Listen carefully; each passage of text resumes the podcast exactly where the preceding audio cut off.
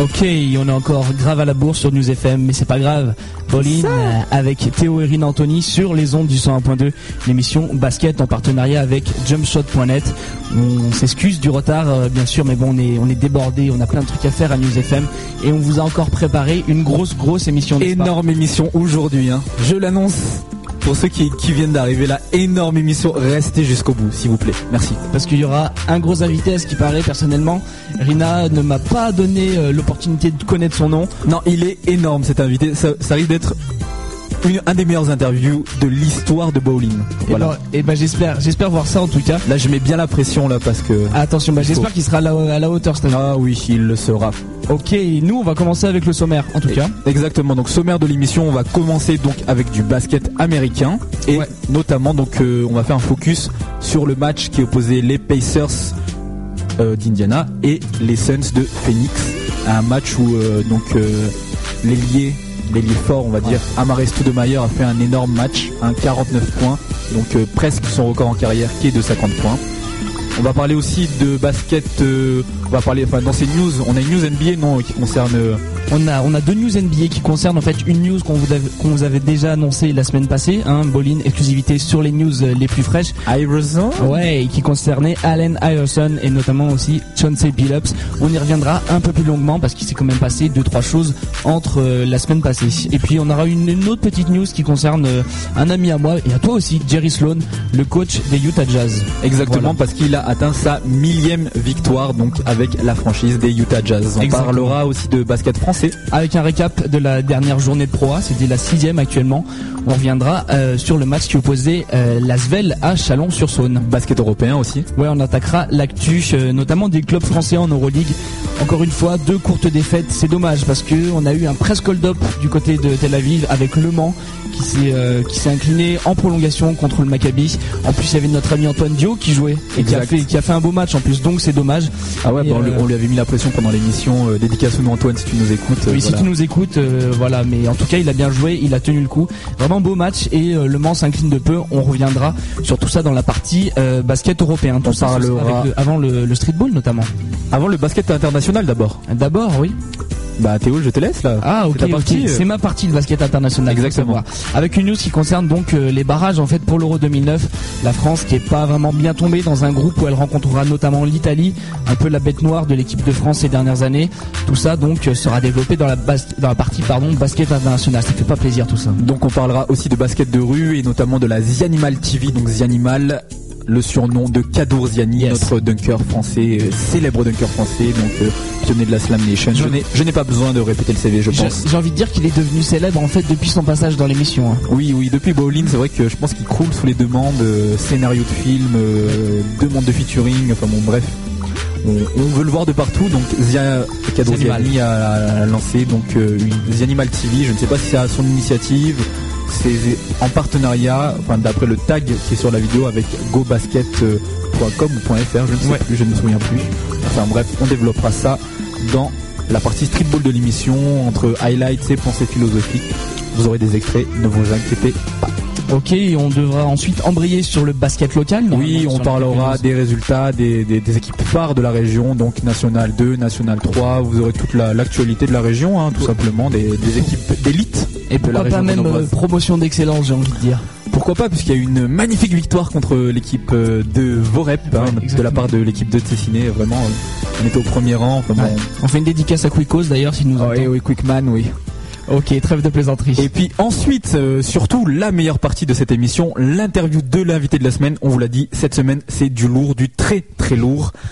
Mais je ne vais pas m'aventurer plus sur ce terrain, je vous laisse écouter plus tard. On nous dit souvent en plus que la partie interview invité de la semaine c'est la meilleure partie de Bolin.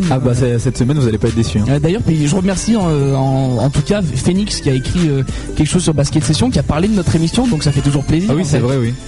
Par rapport d'ailleurs très bonne interview d'Antoine Dio à ce qu'il se dit, donc voilà, on vous remercie en tout cas. Écoute, si lui aussi nous écoute, merci, voilà. Continue à parler de nous, j'aime bien. Ouais, j'aime bien. Et surtout il a fait un petit... Il a parlé de ta phrase, tu sais, où tu as failli insulter de Marcus Nelson. Donc voilà, il y a eu une petite Ah bon, je ne me souviens plus de cette phrase, mais sûrement. Et ben je parle tellement. Allez voir de toute façon sur basketsession.com, il y a c'est de la semaine en intraveineuse, je crois. On va continuer ensuite avec l'agenda basket de la semaine à venir. Voilà, tous les matchs sur Sport Plus, donc NBA, Euroleague, Pro A. Voilà, encore du très très lourd comme d'habitude dans Bolin, j'ai envie de dire. La playlist de la semaine est consacrée au film Above the Rim, film avec Tupac. Hein. Bon, il joue pas au basket dedans, c'est un film qui parle du basket et de ces tournois-là, mais donc on a Tupac dedans, on a le mec que je me souviens plus de son nom qui jouait dans Rasta Rocket. Ah, est-ce que c'est celui avec l'œuf? Non, c'est le mec qui a un père qui a gagné les Jeux Olympiques et qui veut faire Doris Bannock. Ouais, Doris Bannock, voilà. Exactement. Donc non, mais à part ses plaisanteries, c'est un très bon film sur le basket, très old school. Donc moi je vous conseille de le voir. Et puis on aura aussi à la fin de l'émission la question de la semaine pour gagner quoi, Théo, cette semaine? Une nouvelle New Era, on en a en stock là, des New Era des Houston Astros. C'est un sponsorship underground, donc on veut pas trop l'étaler, mais bon, on a du New Era en stock et donc à la fin de la semaine une New Era à gagner. À la fin de l'émission, tu as dit à la fin de l'émission, pardon, avec la question de Théo. La question de Théo, exactement. Mais moi, j'ai envie de dire quand même, de balancer le numéro de la radio pour. Dans le cas où il y a des intrépides qui nous appellent comme ça, si vous des intrépides si vous voulez vous confronter Arina, Anthony et moi-même, vous nous appelez, c'est très simple, au numéro de News FM, le 09 75 24 35 56. Je répète pour ceux qui n'auraient pas entendu, 09 75 24 35 56. Et vous venez balancer ce que vous avez envie de dire. Vous pouvez revenir sur le trait d'Iverson ou sur n'importe quel match. Nous on s'en fout, on est là pour parler. Donc comme on a commencé un peu en retard, on va tout de suite passer au premier son, à la première coupure musicale de cette émission. Et donc dans la playlist Above the Rim, on commence avec un son de Nate Dogg et de Warren G qui s'appelle Regulate. Et on se retrouve tout de suite après donc pour les résultats NBA et les news NBA. Voilà. Si.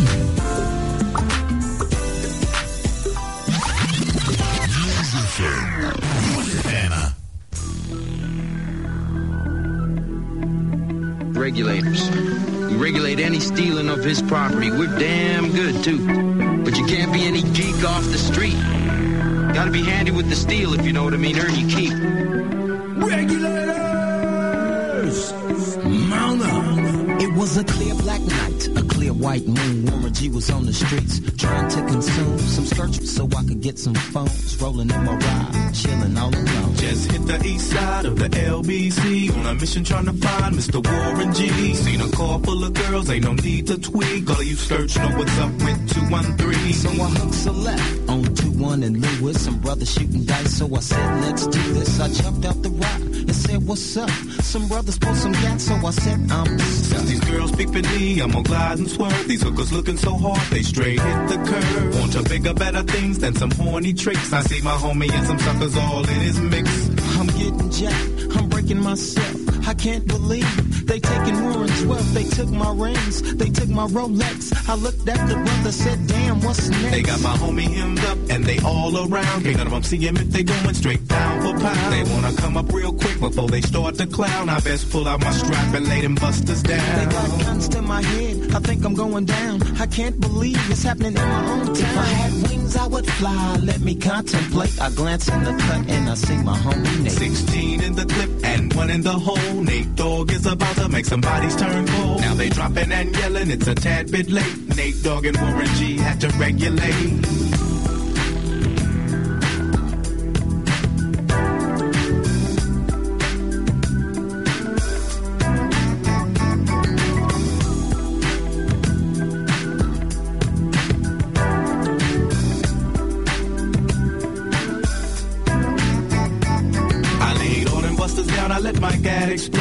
Switching my mind back into freak mode. If you won't skirt, sit back and observe. I just left a gang of those over there on the curb. Now they got the freaks, and that's a known fact. Before I got jacked, I was on the same track. Back up, cause it's on N-A-T-E and me. The woman to the G. Just like I thought, they were in the same spot. In need of some desperate help. The Nate Dogg and the G-Child were in need of something else. One of them names was sexy as hell. I said, ooh, I like your size. She said my chords broke down and just sing real nice. Would you let me ride? I got a car full of girls and it's going real swell. The next stop is the East Side Motel.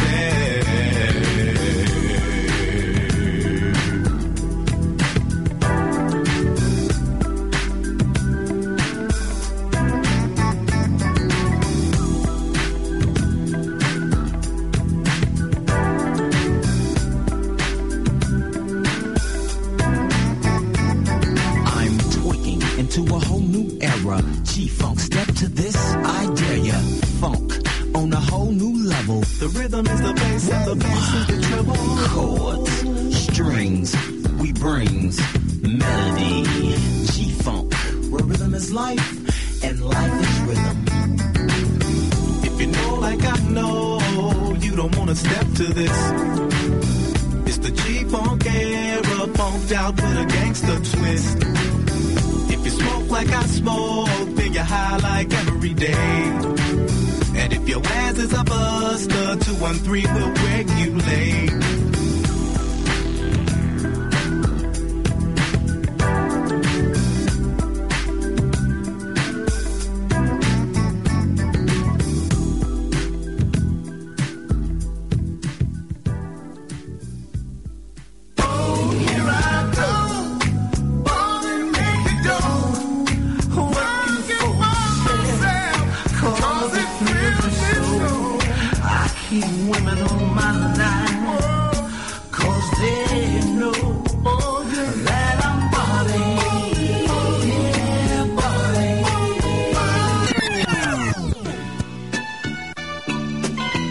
Vous êtes de retour dans l'émission Ballin sur News FM, l'émission du basket international, j'ai envie de dire NBA, Pro, Euroleague, streetball, basket local, vraiment on vous fait tout dans cette émission de 20h à 22h sur le 101.2 et Jumpshot.net. On va maintenant commencer, entrer dans le vif du sujet de ce nouvel épisode, l'épisode 4 de la deuxième saison, avec les matchs NBA et notamment la victoire des Phoenix Suns 113 à 103 contre les Indiana Pacers. Victoire pleuve 113 à 110 de... C'est quoi comme ça? 103 ouais. À 110. Non, 113 à 103. 113 à 103, ouais, ok. On est parti sur 113 à 103. Je ne sais pas recopier un score, c'est pas grave. Enfin bref, est-ce que les Suns sont vraiment une équipe plus défensive? J'ai pas vraiment l'impression, moi. Ça n'a pas l'air de marcher. En fait, si tu veux, ils avaient annoncé une équipe plus défensive au début de saison.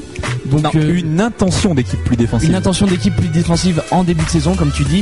Et on en avait parlé avec Fred au premier épisode. On avait dit que c'était une utopie carrément. Et donc là, en fait, j'ai l'impression qu'en fait, les Suns gagnent pas mal de leurs matchs. Ils en ont gagné contre les Spurs. Là, ils l'emportent contre les Pacers. Donc deux équipes relativement respectables, on va dire, mais c'est toujours avec le même style, c'est toujours avec un style hyper offensif. Donc les matchs ils sont là, ils sont gagnés, à mon avis ils iront en play-off si ça continue d'être comme ça, mais il n'y a pas d'intention défensive, c'est toujours des shooters en première intention. Bon, Barbosa est moins efficace, mais c'est toujours des shoots en première intention, il n'y a aucun changement. Ouais, ça fait rire parce que le match finit dans les 110 points, bon, donc Terry Porter c'est un beau parleur, mais bon. Ouais. En tout cas, donc c'est un match où Shaquille O'Neal a joué, vous allez me dire normal, hein, c'est le pivot titulaire de l'équipe, mais à la base Terry Porter, donc le coach de l'équipe des Suns, avait pour projet d'essayer de le limiter au maximum dans les back-to-back. Donc je rappelle, back-to-back c'est quand deux matchs se jouent deux nuits d'affilée, donc il joue un match, le lendemain il rejoue. Mais comme en fait Matt Barnes s'est blessé, donc le nouvel transfert donc de l'équipe de Phoenix, il a décidé d'utiliser quand même Shaquille O'Neal. En tout cas, c'est ce que disaient les commentateurs. Résultat, il a joué quand même que 12 minutes du fait de nombreuses fautes et a fini le match avec 3 points et 6 rebonds. T'en penses quoi de cette idée de préserver donc le Big Shaq Daily pour les doubles nuits comme ça? Je pense qu'il a raison, surtout sur. C'est trop moche, double nuit. Ouais, mais back. C'est extrêmement vilain. Mais je pense que c'est logique parce que moi je l'ai vu. O'Neal, il a fait un gros match l'autre fois, il a mis à peu près 26 points et 13 rebonds je crois sur un gros match, et puis là tu vois, bon il reste 12 minutes mais il fait plein de fautes, mais je pense qu'il commence à être cassé en fait. Il a été très bon jusqu'il y a 2-3 saisons et là à mon avis il est en train de perdre pied, enfin il est toujours imposant et tout ça, mais pour moi là ça sent la fin, donc à mon avis c'est logique parce que c'est le début de saison et on sent déjà que il est pas au top, donc à mon avis c'est par mesure de sécurité et il a raison de Terry Porter parce que ça n'ira pas toute l'année. Mais c'est bizarre un peu cette idée d'utiliser un joueur par intermittence comme ça, non? Ouais, mais en même temps c'est sur un joueur extrêmement délicat d'un point de vue santé. C'est un peu un contrat à temps partiel là, hein, tu vois, il joue quand...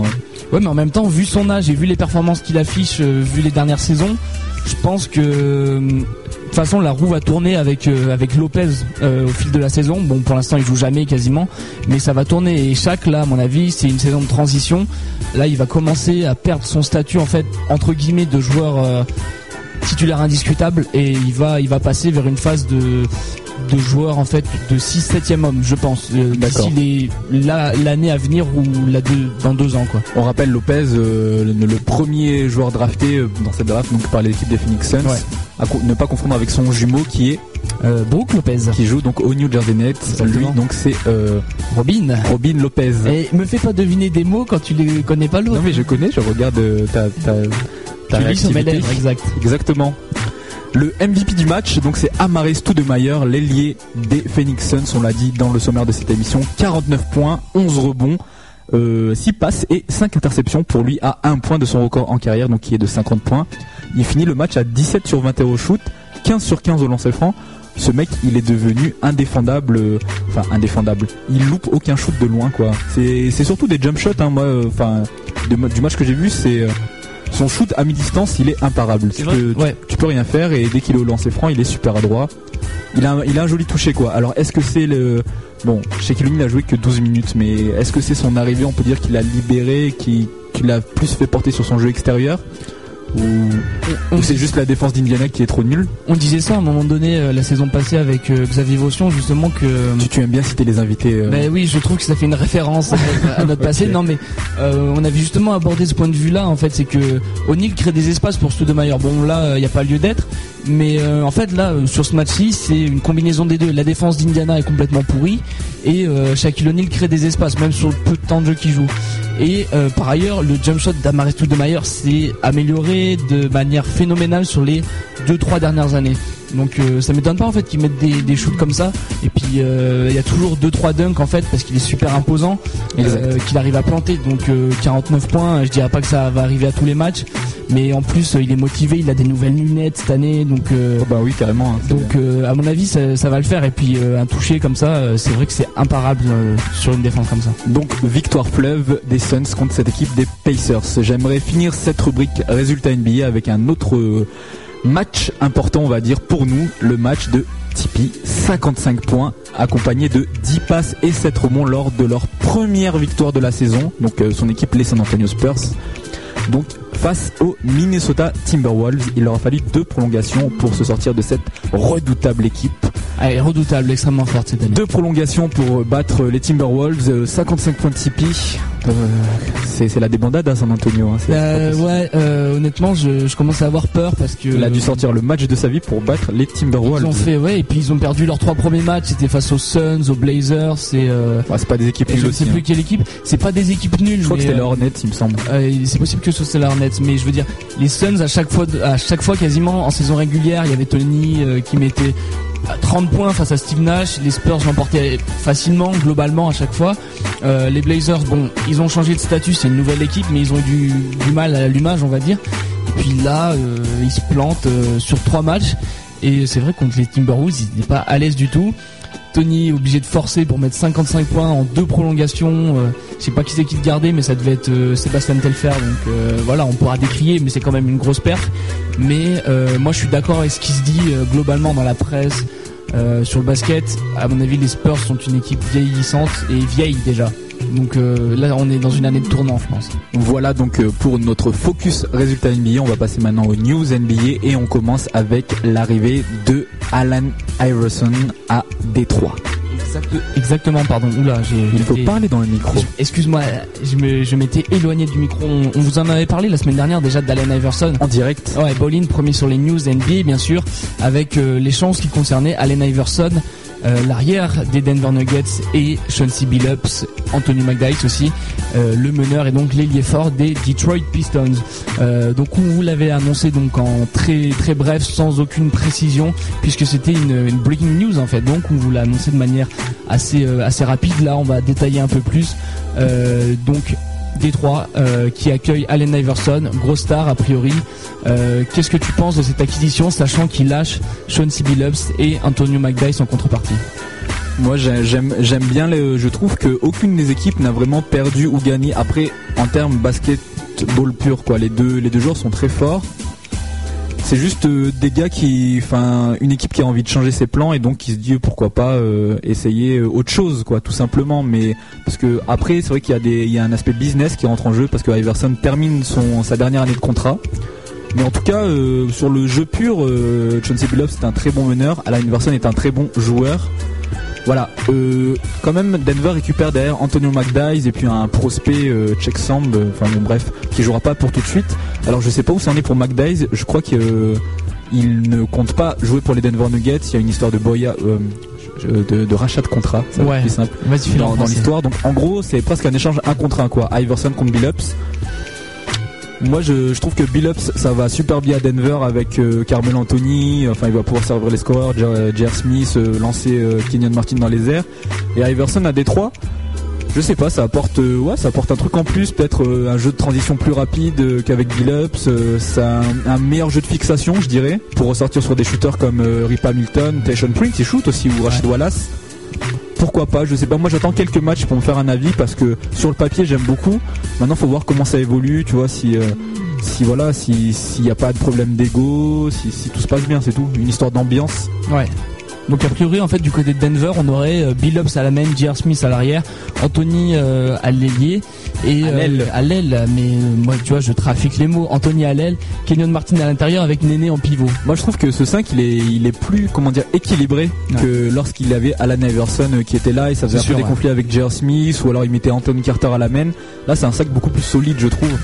Et par contre, l'arrivée d'Iverson à Détroit, là je trouve que le 5 il est un peu déséquilibré parce que Rip Hamilton et Iverson à l'arrière, ça fait 2-5, deux joueurs qui, même s'ils sont très bons, offensivement très forts, je trouve que ça peut faire léger à l'arrière quand par exemple des équipes peuvent mettre Deron Williams à la main. Deron Williams c'est du physique quand même, hein. il plie Iverson et Rip Hamilton, il pèse le même poids que les deux réunis quoi. Et surtout que en fait Baron Davis, enfin des mecs super lourds comme ça, où il y a des arrières où t'as quand même des mecs assez physiques.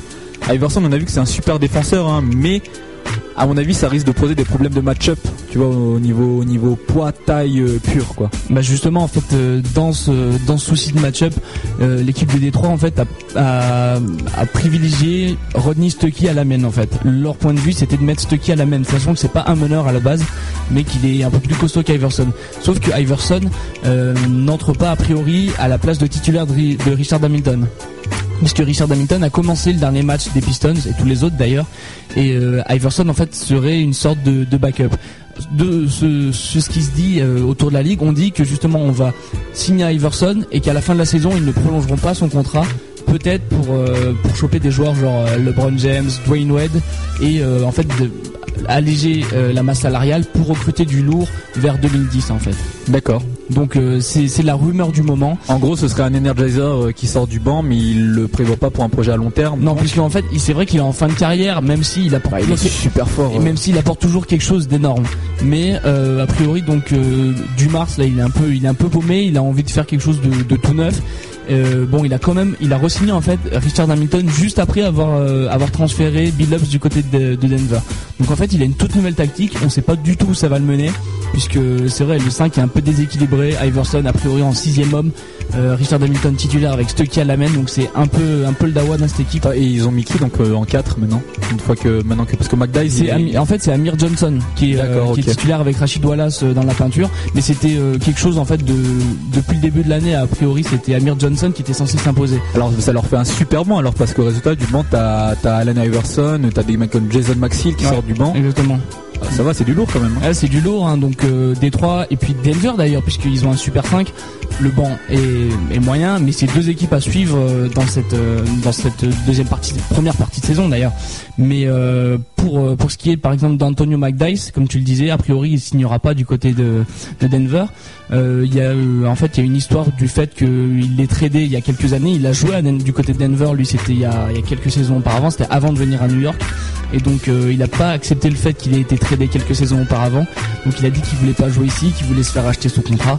Donc c'est en voie et sur le site. Sur plusieurs sites américains, on a vu que Anthony McDyess intéressait 17 équipes NBA. Que ah ouais, 17... il a fait la liste. Que 17 équipes s'étaient déclarées officiellement intéressées par les services d'Anthony McDyess. Donc a priori, s'il est au chômage, ça devrait pas être pendant très longtemps, vu qu'il a pas mal de sollicitations à cette heure-là. Quoi. Ok, on continue donc ces news NBA avec une news qui concerne Jerry Sloan, le coach des Utah Jazz. Ouais, avec une victoire 104-97 du Jazz contre le Thunder d'Oklahoma City, la super équipe que vous pourrez retrouver surtout en NBA Finals sûrement. Donc ce match qui a offert la 1000e victoire de Jerry Sloan avec l'équipe du Jazz d'Utah. Une belle victoire, surtout symbolique pour un coach qui fait maintenant partie du club très select, des clubs avec 1000 victoires au compteur. On pense notamment à Lenny Wilkins, Don Nelson, Pat Riley, Larry Brown et bien sûr à venir Phil Jackson des Los Angeles Lakers. Donc Jerry Sloan, c'est quand même le premier entraîneur de l'histoire de la ligue à gagner plus de 1000 matchs avec une seule équipe au total, donc seulement avec le Utah Jazz. Il avait coaché les Bulls dans les années, c'était dans un autre siècle en gros. Il les avait coachés pendant 2 saisons, après il est resté depuis quasiment plus de 20 ans avec le Jazz, et là il arrive à sa 1000e victoire. Alors quelques statistiques, il n'a raté que 5 fois les playoffs, donc il a été quand même imbattable à un moment donné avec Malone, avec Stockton, on a vu Jeff Hornacek bien sûr, puis plein d'autres joueurs ultra connus, et il a connu seulement 3 fois des bilans négatifs. Donc il y a quelques saisons quand le Jazz n'allait pas trop bien, ils ont fini aux portes des playoffs, et donc en 23 saisons de coaching, seulement 3 bilans en dessous du 50% de victoire. Mais il a quand même jamais gagné le titre Il a jamais gagné le titre, et pire que ça, il n'a jamais été élu Coach of the Year. Quand on pense qu'il y a des mecs comme Rick Carlisle qui l'ont chopé, pas lui. Sam Mitchell d'ailleurs. Donc je pense qu'il y a un peu d'injustice dans le fait que Jerry Sloan n'ait pas encore été élu Coach of the Year. C'est parce qu'il n'a pas gagné de titre, je pense. Oui, mais Sam Mitchell n'a pas gagné de titre, il est juste allé à un tour de playoff, c'est pas aller plus loin quoi. Ouais, mais Jerry Sloan il est pas glamour du tout. Je veux dire, Sam Mitchell n'est pas, je ne pense pas Sam que Mitchell est très glamour écoute, c'est tes choix, tu assumes ta glamouritude, mais je ne pense pas que la NBA se base sur la touche glamour. Moi, je pense. Si tu penses, mais de toute façon, c'est des journalistes qui disent le coach de l'année. Et les journalistes n'ont pas le droit d'avoir de notion de glamour dans leur choix. Mais je ne pense pas que ça rentre dans leur ligne de compte. Ils sont là pour choisir le meilleur coach, pas le coach le plus glamour, je veux dire. Si vous pensez que les coachs NBA ont une notion de glamour et que celle-ci est très importante, je vous laisse le numéro de la radio 09 75 24 35 56. S'il vous plaît, appelez, s'il vous plaît. Il faut que vous donniez des arguments à Théo et pour lui dire que j'ai raison. Merci. Ok, c'était le sondage express de Rina Anthony pour conclure ces news NBA. Oui, on va continuer dans notre coupure musicale et notre playlist spéciale Above the Rim. Donc film sur le basketball que je vous conseille de voir, film des années 90, c'est plus très récent. Vous l'achetez en VHS. Il y a tellement peu de films sur le basketball qui se font en ce moment, je veux dire High School Musical, les frères Scott, non mais ça devient n'importe quoi, donc allez voir celui-là quoi. Parce que c'est du basket à l'ancienne. Exact. Alors donc on continue avec le son de Thug Life, dédicace à Kerry James, concert qui est d'ailleurs en cours. Oui, on va y aller après. Oui, donc concert qui est en cours donc dans la salle de Fontaine, de Cessin, au prisme de Cessin. Donc voilà, si vous y allez maintenant, je pense que il y a les premières parties, vous pouvez encore voir Kerry James. Ouais. Donc Thug Life qui est un titre d'un morceau de Kerry James, d'où la transition. Voilà, donc on s'enfonce et on va vite vous passer le son. Ok, donc un son de Thug Life et le titre c'est Pour Out a Little Liquor. Ok, voilà. Donc c'est parti et tout de suite après on retrouve les news Pro A. Yeah. Voilà, basket français. À toutes.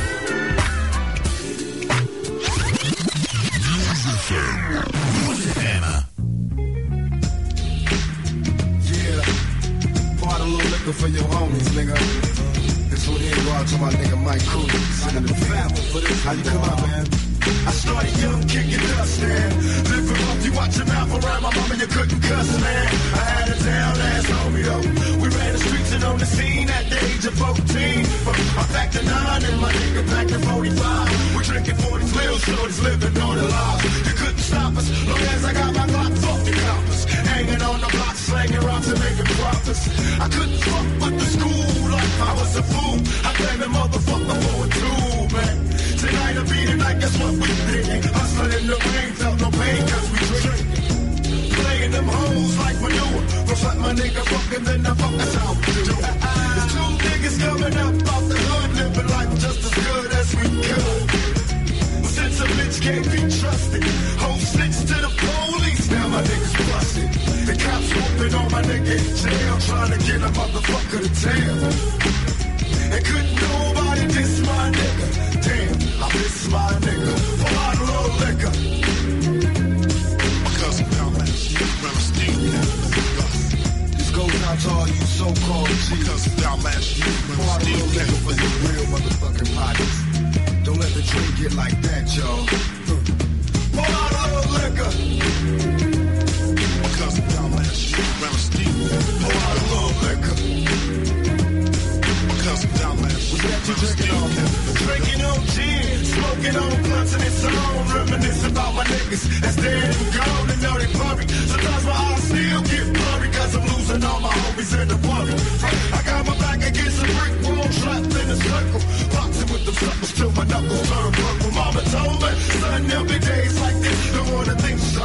hit the drink and stay flicks. We had plans of being big time G's, rooming in mob cars, moving the keys, and now I roll up the window, blaze up some endo, get told down for my niggas in the pen, yo.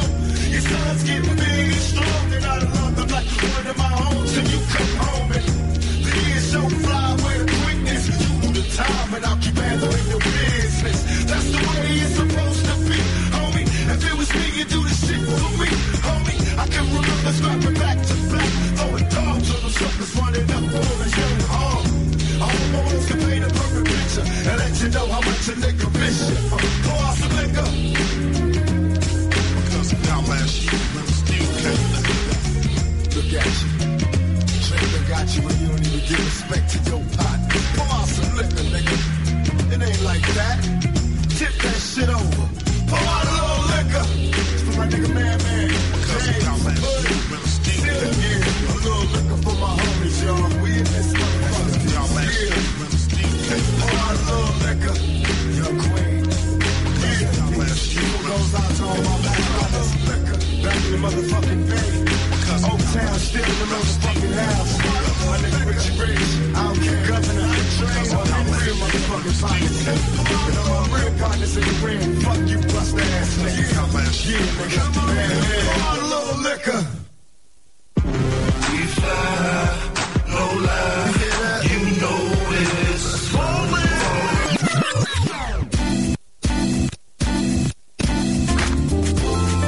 Ok, vous l'avez reconnu, c'est le jingle hyper mal remixé par Rin Anthony. Le non, c'est une instrumentale déjà. Ouais, ça va, on va pas jouer sur les mots, ok.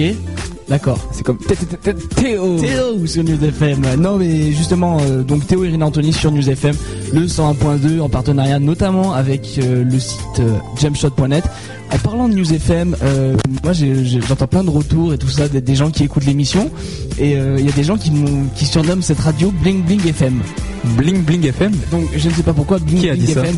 Bah, des gens que j'entends de part et d'autre, des gens comme ça qui veulent absolument tailler la radio, mais je ne comprends pas. Donc ils l'appellent Bling Bling FM. Je ne comprends pas. C'est la première fois que j'entends ça. Ah, moi aussi, mais à mon avis, bon, ils ragent par rapport à notre émission. Si vous appelez cette radio Bling Bling FM, s'il vous plaît, 09 75 24 35 56, appelez-nous. Hein. Exactement. On aimerait savoir pourquoi. Ouais.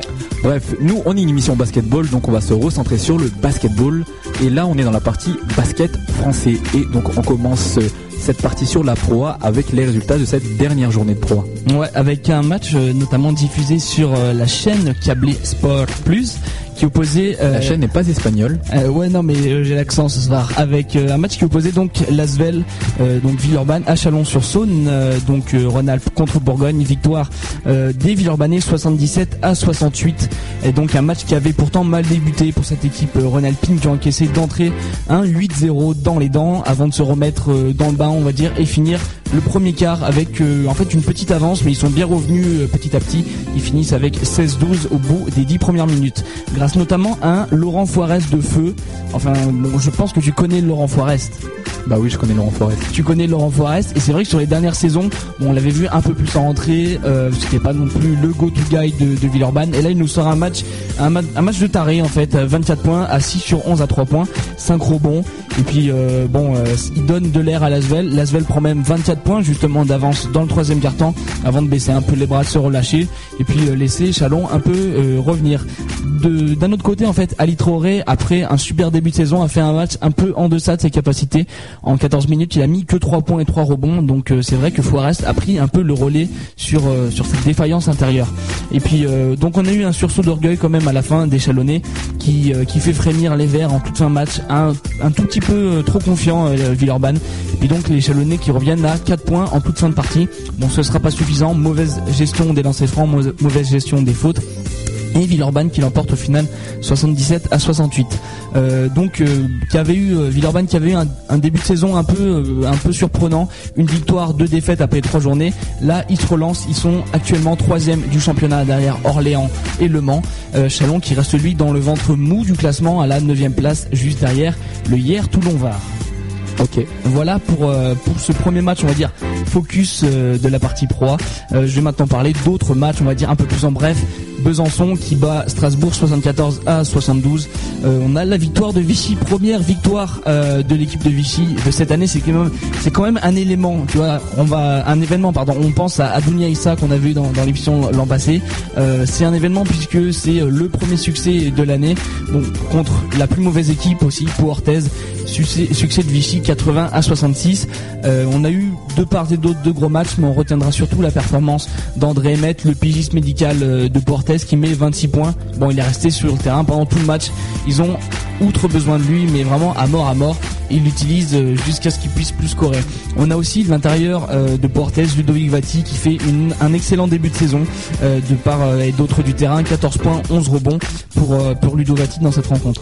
Dans un autre match, on a aussi une victoire de 2 points de Rouen, 88-86 contre le Havre. Ouais, et bah justement, j'ai souligné cette défaite du Havre pour parler d'un invité encore, Fabien Causeur, qui fait lui aussi un très bon début de saison. 7 points, 10 passes et 6 interceptions. C'est un des joueurs en fait les plus complets de cet effectif du Havre en cette année, avec l'intérieur américain Bingo Meriex. Dédicace, si tu nous entends, viens de nous expliquer ton prénom en fait. Bingo, pourquoi Bingo? Je ne taille pas du tout, mais c'est original et j'aime ce prénom, qui lui met 21 points et 13 rebonds. Mais le match le plus énorme de la journée, j'ai envie de dire, c'est Taj Gray, l'intérieur de Roanne, qui a joué notamment au Paris-Levallois, qui lui met 36 points, 9 rebonds, 4 contre, pour au final 34 déval.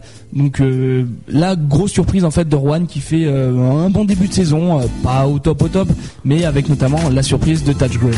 Autre match qui se termine à 2 points d'écart, Dijon qui bat Le Mans 82-80. Et la première défaite du club d'Hériette qui perd donc après, c'est vrai, un match un peu difficile en Euroleague contre le Maccabi Tel Aviv. C'est le même score, hein. Ils perdent 82-80 en Euroleague, et là ils perdent 82-80 en championnat contre Dijon. On retiendra quand même la performance d'Alain Kofi, 16 points, 13 rebonds pour 29 déval. Antoine Dio a moins joué, mais il a quand même fait un bon match. Mais surtout cette performance donc de Kofi qui s'installe vraiment en bonne position dans la raquette mancelle. Ok, on continue donc avec les résultats et la victoire de Gravelines Dunkerque contre Orléans 89-76 et la victoire de Nancy 88-77 contre l'équipe de Cholet. Rapidement, je préciserai les 22 points et 6 interceptions de la Maine Wilson. On a à chaque fois du côté de Nancy un joueur qui surnage un peu plus que les autres, et cette fois-ci donc c'était la Maine Wilson, l'ancien Villeurbanais. On continue et termine cette série de victoires avec celle du hier Toulon 59-48 contre Rouen. Voilà, pas un score très élevé, mais on a quand même un joueur qui sort son épingle du lot, c'est Darrell Tucker avec 14 points et 12 rebonds. Dans les news de Pro 1, on continue avec Portez qui continue de recruter. Ouais, on pourrait croire que c'est une news positive, et bien non, puisque le club de Portez déjà recrute son 3e joueur de la saison, donc dernier ex-aequo de Pro 1, on le rappelle, qui a annoncé samedi avoir engagé l'intérieur américain Dylan Page en remplacement de son compatriote Hiram Fuller, donc qui a disputé samedi contre Vichy, encore une défaite donc contre Vichy, son dernier match sous le maillot de l'Élan Béarnais. Donc selon Claude Bergeau, c'est un poste 4 bon shooter qui possède surtout une vraie expérience européenne. Donc en sus de son parcours européen, lui il a été formé à l'université de Wisconsin State et il a évolué l'année dernière du côté de Grenade, donc on le rappelle, première division espagnole. Il tournait à 14 points et 5 rebonds moyenne, donc c'est quand même une grosse affaire pour l'Élan Béarnais, qui espère trouver en ce joueur un moyen de retrouver le sourire après ce début de saison un peu difficile.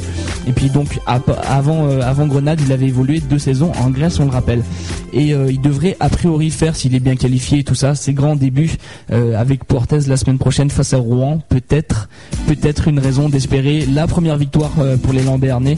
Bon, on le rappelle, 3e joker pour Portez, qui continue de recruter avec des joueurs qui ne satisfont pas, et donc lui il succède à notamment André Emmett et l'international iranien dont on avait déjà parlé, le bien connu Samad Nika.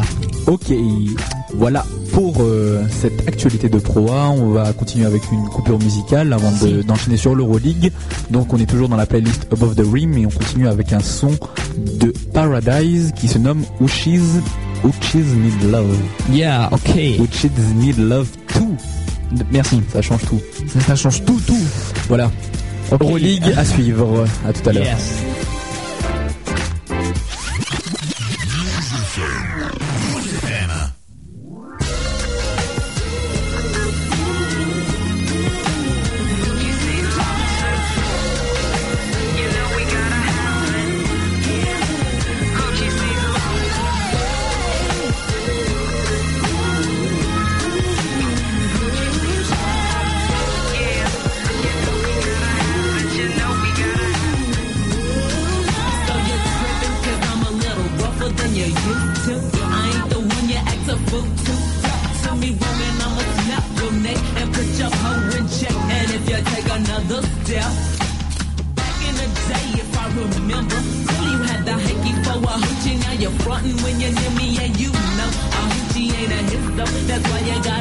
up, but really you don't hear me though.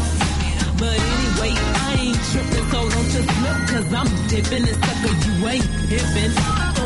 You gotta step to a hoochie with a little more game on your tongue, or yes, I get hung. And I don't need a father figure, daddy dearest tryna nut up, put your game up or shut the fuck up. And about that little tramp, you supportin', you're saying me down, but I'm that hoochie you was shoutin'.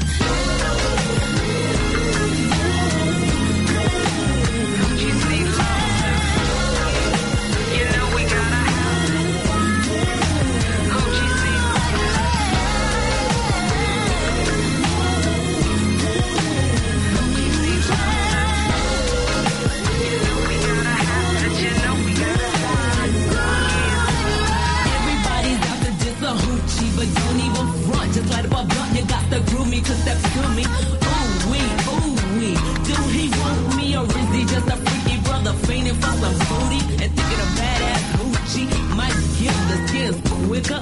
You got another thing coming, little nigga. We grew up on the same block, we went through the same shit. Now how you gonna have me deal with you? Use the trick. We both saw your mama get beat down by your pops and saw your auntie get freaked down by your pops and watched your ass get towed down just like your pops, and you get no props.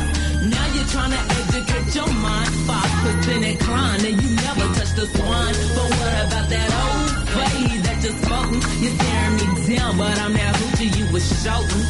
Yeah.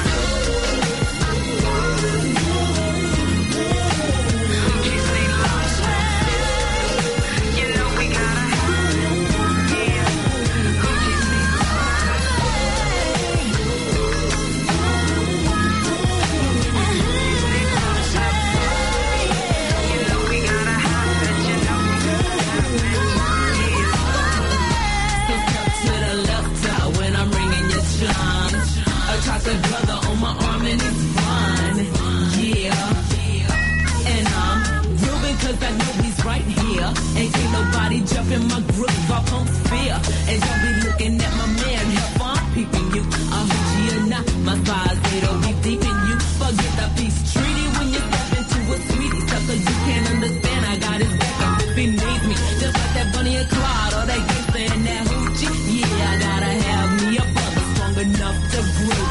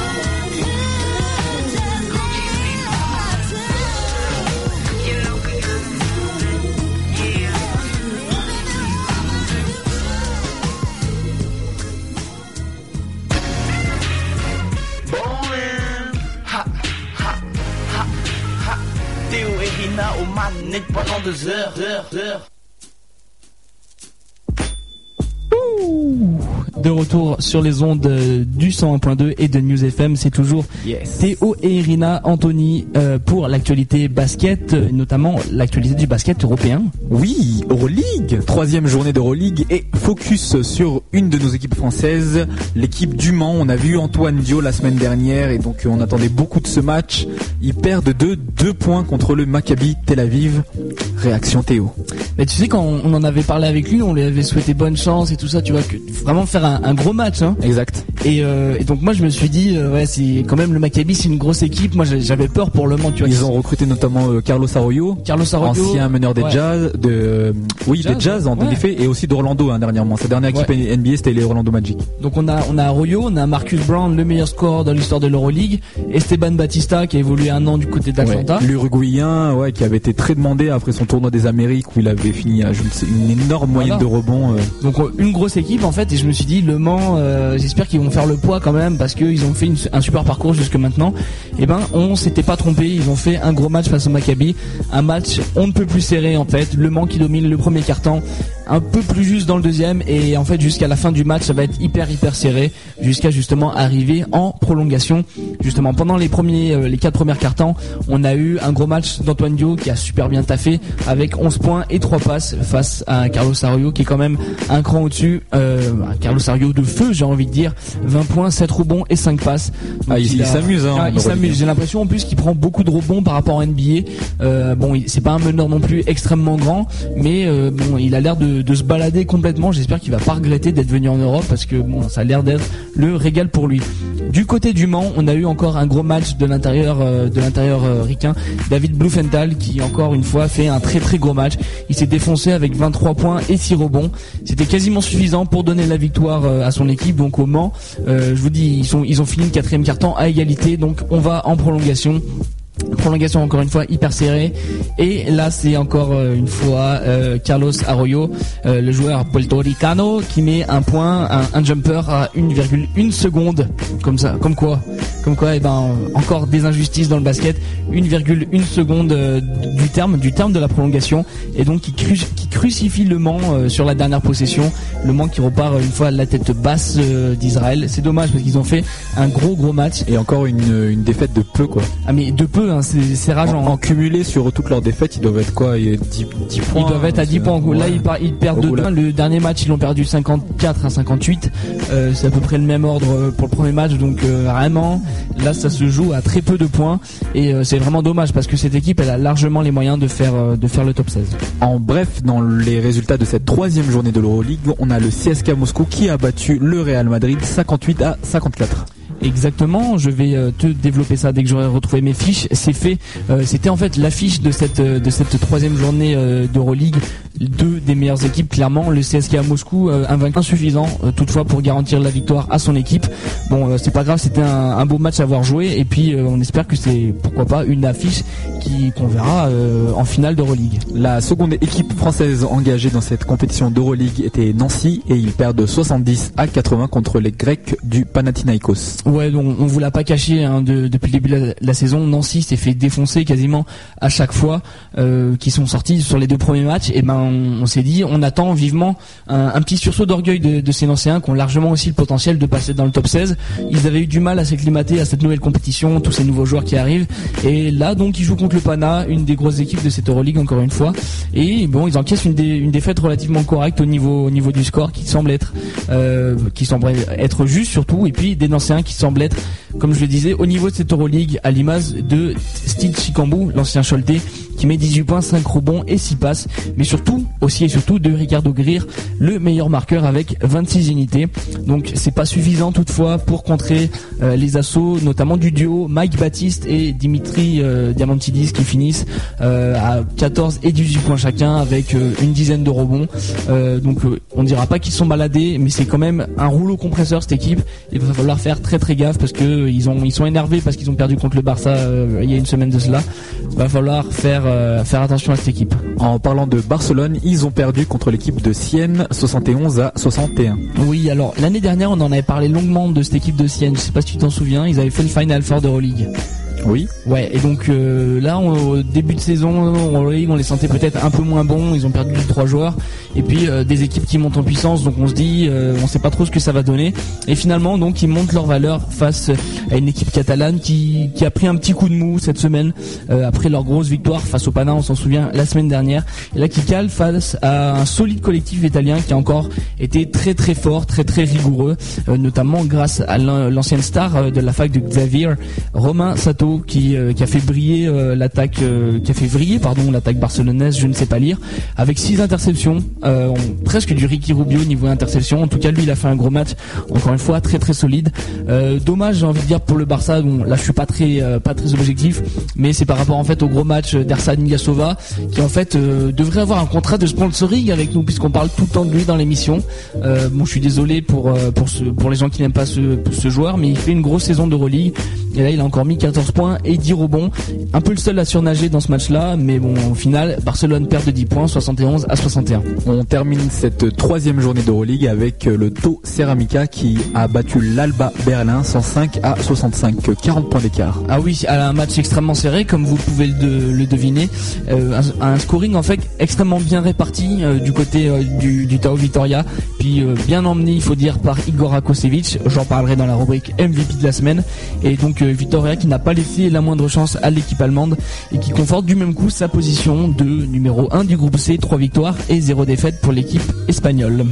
On termine cette partie Euroleague avec une news qui concerne le MVP donc de cette troisième journée. Et oui, et nous adressons nos félicitations au meneur serbe Igor Rakosevic donc du Tau Vitoria avec sa performance de 26 points à 6/6, voilà, à 3 points.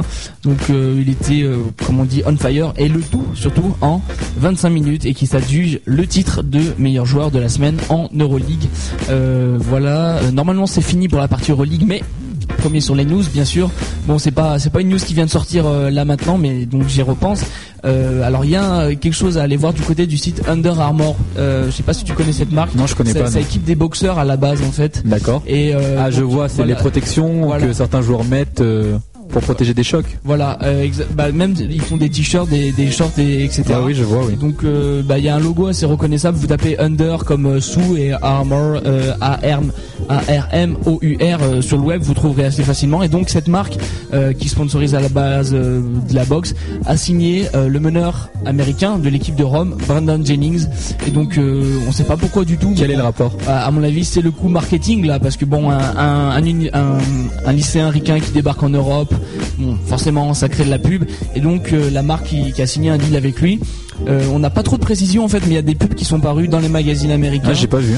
Surtout dans Slam notamment, et qui disent en fait qu'à partir, je crois, c'est du 15 novembre, faudra aller checker sur leur site, donc c'est underarmour.net, je crois bien.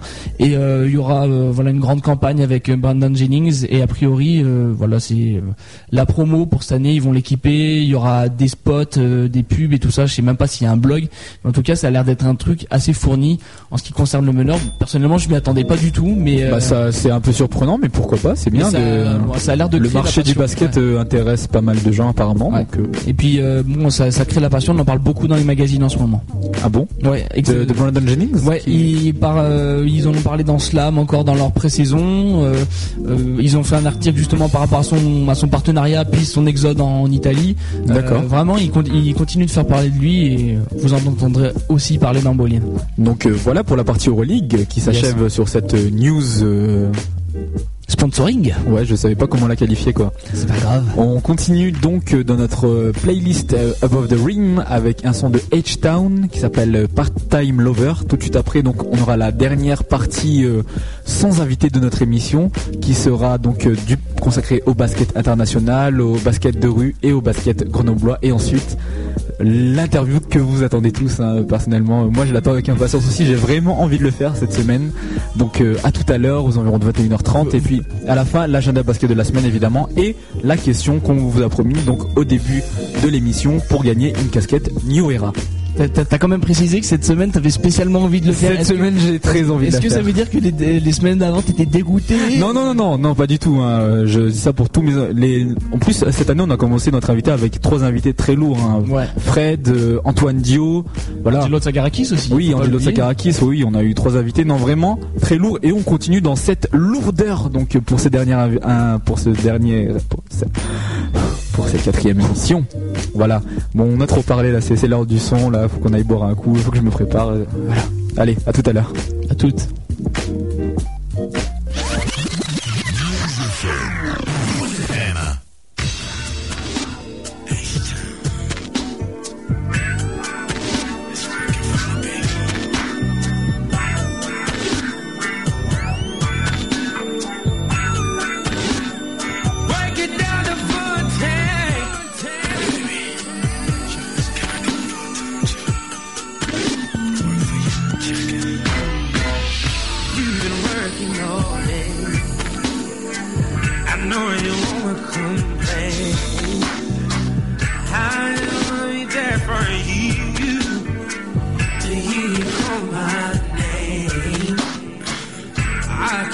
work around you. I wanna make things hard.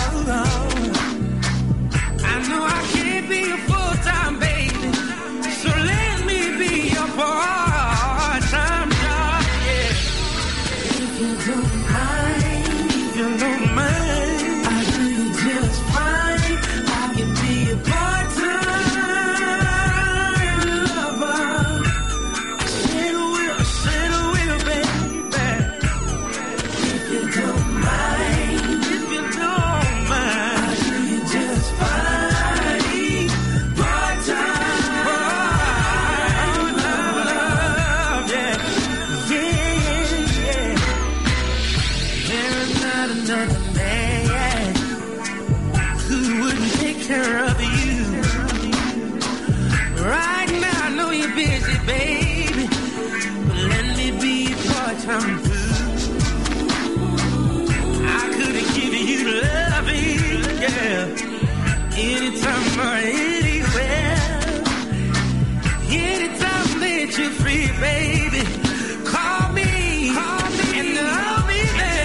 If you don't mind, I do you just fine. I can be your part-time lover. I can be your part-time lover. If you don't mind, if you don't mind, I'll do it. I'll do it right, baby. Yeah. I wanna be your part-time lover. I said I don't have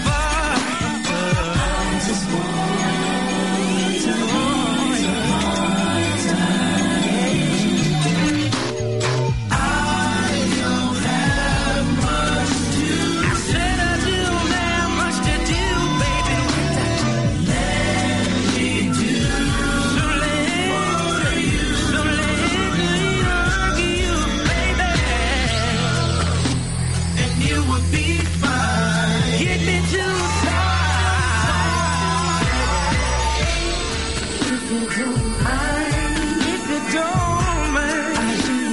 fine. I said I will. I said I will do you, baby. You don't have to worry about a thing, love. If you don't mind, if you don't mind, I do just fine.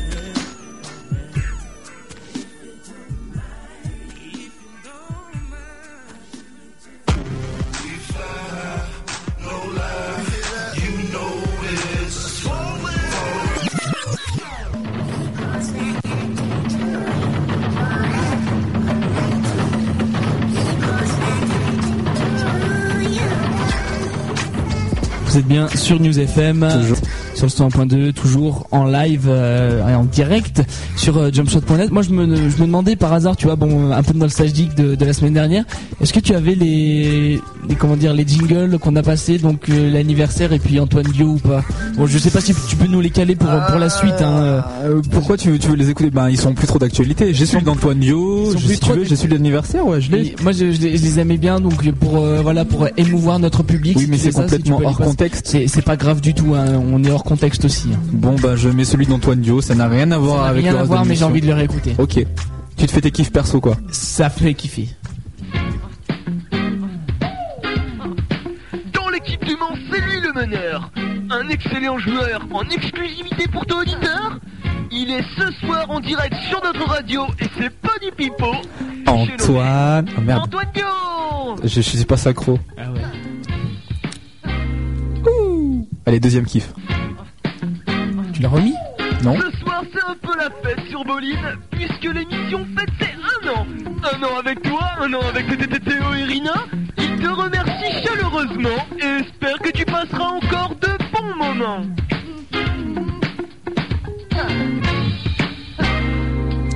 Bon, allez, retour au basket, hein. Fini les gars. Retour au basket, non, mais pour ceux qui auraient raté l'émission de la semaine dernière, c'était quand même notre anniversaire, hein, la semaine dernière. Ouais. 1 an.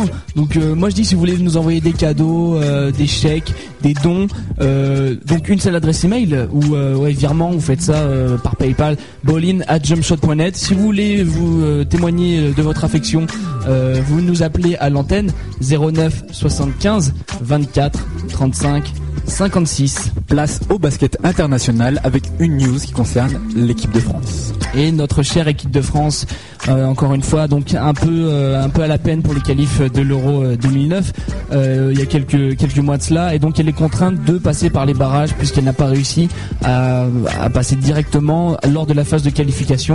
Et donc l'équipe de France qui n'a pas été gâtée lors du tirage au sort de ces barrages effectués ce samedi à Varsovie. Les Bleus qui seront en effet opposés à l'Italie et à la Finlande lors d'un mini tournoi à 3 avec match aller-retour. Donc l'équipe qui sortira en tête de ce groupe affrontera toujours en match aller-retour le vainqueur de l'autre poule de barrage, donc composée de la Bosnie-Herzégovine, du Portugal et de la Belgique.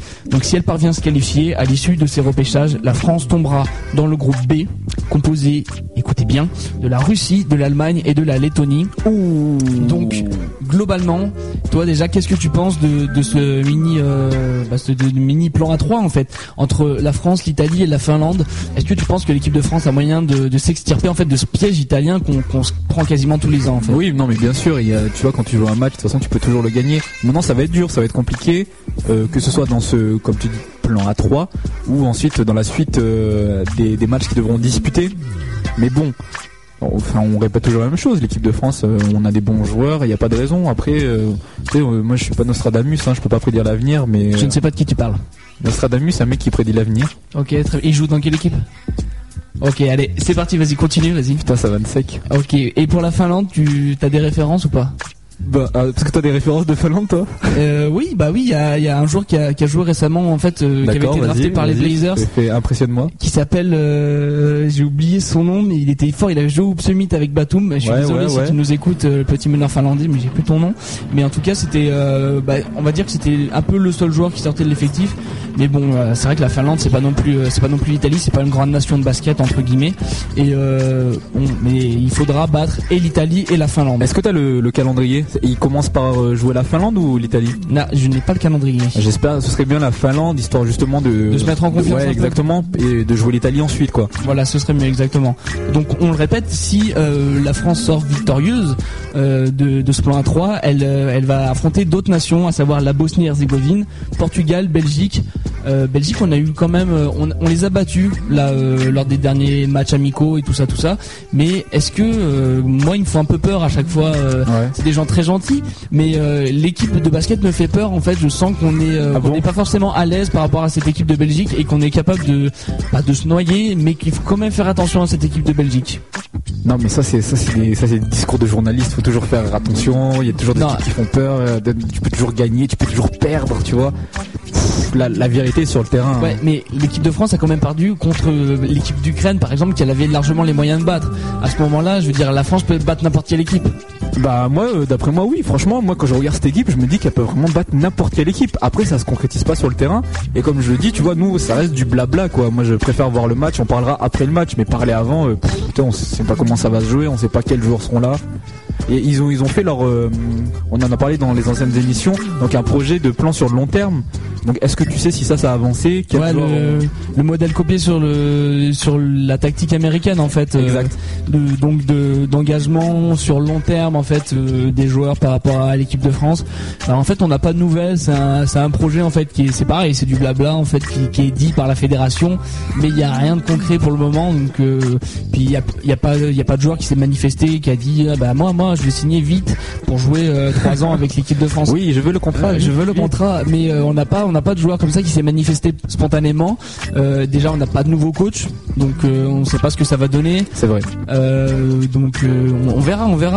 Pour l'instant, il n'y a rien de concret. Okay. On ne sait pas si Parker veut revenir jouer. Donc là, pour l'instant, c'est un peu la passe. On va donc passer maintenant au streetball. Hein. Je pense que tout a été dit pour le basket international. Tout à fait.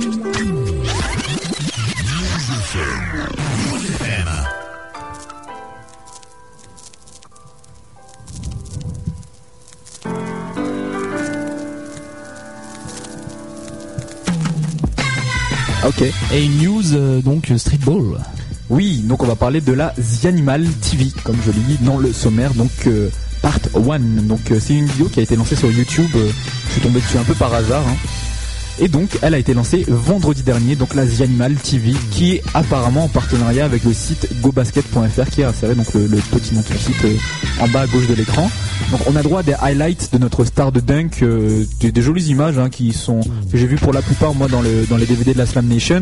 Donc réalisé par Nicolas Deverieux, big up, un petit dédicace comme ça. Ouais, au passage. Ouais. Donc on a des highlights qui sont entrecoupés de réflexions philosophiques piquées au vif de Kadour Ziani. Donc pour les fidèles de l'émission, Kadour Ziani est déjà passé dans l'émission. Et vous avez pu vous apercevoir que il a de la conversation. Hein. Il est lyriquement inarrêtable. Ah oui, j'ai envie de dire ça, oui, exactement. Donc extrait choisi de cette vidéo pour vous donner envie de la regarder. Alors moi je tiens à prévenir le public quand même, on l'a dit, lyriciste incontournable et inarrêtable. Si vous comprenez pas, c'est pas grave, hein. Vous repasserez les extraits parce qu'au début même moi j'ai pas compris. On peut se faire une analyse en direct si tu veux. La philo j'ai arrêté, donc je propose juste de balancer les extraits et puis on réagira cash. Premier extrait. Si la vérité était une question, elle n'attendrait pas la réponse. Si la vérité est une réponse, à toi de te poser la question. Bah, je suis d'accord, tout à fait d'accord. C'est vrai que ouais, c'est très bien. Non, franchement, je sais pas quoi dire parce que Théo, comment parler 30 secondes pour ne rien dire. Non, mais je connais pas, je vois pas déjà le principe. Enfin, je critique pas, mais Théo a eu 4 à son bac de philo. Non, il a eu une meilleure note. Mais je comprends pas comment il arrive à allier le dunk et la philo. Mais c'est très bien, franchement. Non, mais c'est admis parce qu'il a le droit de lire des livres. Mais je dis pas qu'il a pas le droit de lire des livres, mais je vois pas comment. J'ai pas forcément vu la vidéo, mais comment il arrive en fait justement à mixer cette philo. C'est un peu pris hors contexte. On a des extraits, ça se trouve c'était en pleine conversation, mais c'est vrai que dans la vidéo il nous balance ça comme ça. Il est dans une voiture, je crois, il est filmé. Donc bah écoute, c'est vrai qu'on aurait dû l'appeler hein, pour avoir ses réactions dessus. Bah, de toute façon, si vous êtes prof de philo, philosophe averti ou inverti, un seul numéro 09 75 24 35 56. Deuxième extrait. La planète The Animal, c'est la planète où j'ai fait fertiliser mon imagination. Je m'en suis servi comme un ustensile pour mettre des coups de pied. Non mais c'est bien trouvé, j'adore. Partie basket grenoblois. Ok, super transition encore une fois. Carrément.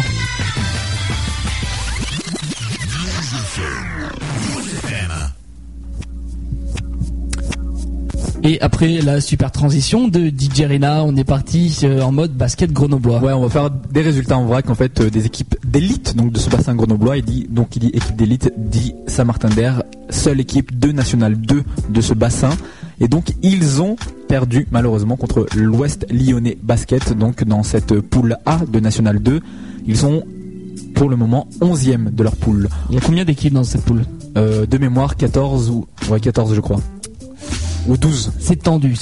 Ouais, là, ouais, ça, en fait, ça change complètement. Non, c'est 14 je pense. Parce que si c'est 12, parce que ils sont avant-derniers. Non, il me semble pas qu'ils étaient avant-derniers. Ok. On continue donc dans ces résultats avec maintenant de la Nationale 3, Cessiné qui est donc la première équipe en poule L. Et ils ont perdu aussi contre Saint-Just-Pontoise 100 à 72. Eux sont actuellement 12e et dernier malheureusement de leur classement. Toujours dans cette même poule. Ils vont relever la tête. Oui, bien sûr. Toujours dans cette même poule. On peut parler d'Ebin qui a aussi. Moi, je sais pas si je porte la poisse ou quoi. Enfin bon, ça s'est joué avant moi, hein, donc ouais. Je ne suis pas du tout superstitieux. Mais ils ont aussi perdu contre l'équipe de Clermont.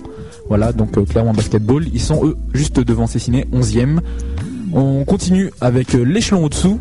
Donc régional, pré-national, enfin une victoire. Le GB38, Grenoble Basket 38, a gagné contre le Basket Club Nord-Ardèche 2, 75 à 62. Eux sont premiers de leur classement. Donc probable future montée, hein, ouais, si ça continue comme ça. Exactement. Ouais, bah, en tout cas c'est leur projet, je pense. De toute façon, s'ils continuent comme ça, il n'y a pas de raison. Et on continue donc toujours en pré-national avec cette fois-ci l'Amicale Laïque Échirol, pardon, qui a perdu 78 à 56. 57 pardon, et ils sont 11e de leur championnat. On peut parler aussi de promotion d'excellence quand même. Si tu veux Théo. Non, donc juste pour parler, nous on a assisté au match. Bon, on a assisté, on joue. Allez, ne cachons plus aux auditeurs qu'on joue au basket aussi. Ils ont le droit de savoir. On a joué donc avec l'équipe de Cessiné en promotion d'excellence. Je me trompe pas. Exactement. Et donc victoire contre Vorep, c'était vraiment à l'arraché. On remercie Quickos Quickman, Adil pour ses deux paniers à 3 points, en plus des fadeaways de dingue. Donc vraiment il nous a sauvé la fin de match. Yes. Et puis on y allait. Non, franchement on y allait au cœur quoi. On est avec nos tripes, j'ai envie de dire, hein, comme dirait. Que d'émotion, Théo. Oui, donc on est mené tout le match et on remonte en fin de match. Non, mais ça aurait dû être filmé, hein, ça aurait fait un beau documentaire, un beau truc, c'était pas mal. Ouais, franchement, Nico De Virieux, si tu nous entends, viens dans la région. Ouais, viens faire un docu sur nous. On a des super matchs à te vendre, donc débarque quand tu veux, nous on est prêts. Yes. Bon, allez. Dernière coupure musicale de l'émission, toujours la playlist Above the Rim. On continue avec un son de... Alors attends, je n'ai plus le nom de l'artiste, c'est Jewel et le titre c'est It's Not Deep Enough. Oh voilà, et tout de suite après l'interview de la semaine. Restez. C'est quoi? C'est dans... Bon, le son dure 4 minutes 30. Voilà, de la semaine. Ça va être bon. Allez, à tout à l'heure. À toutes.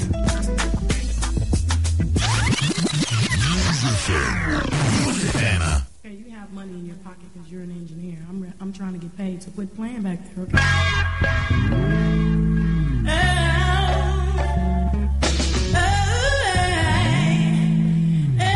baby, yeah, baby.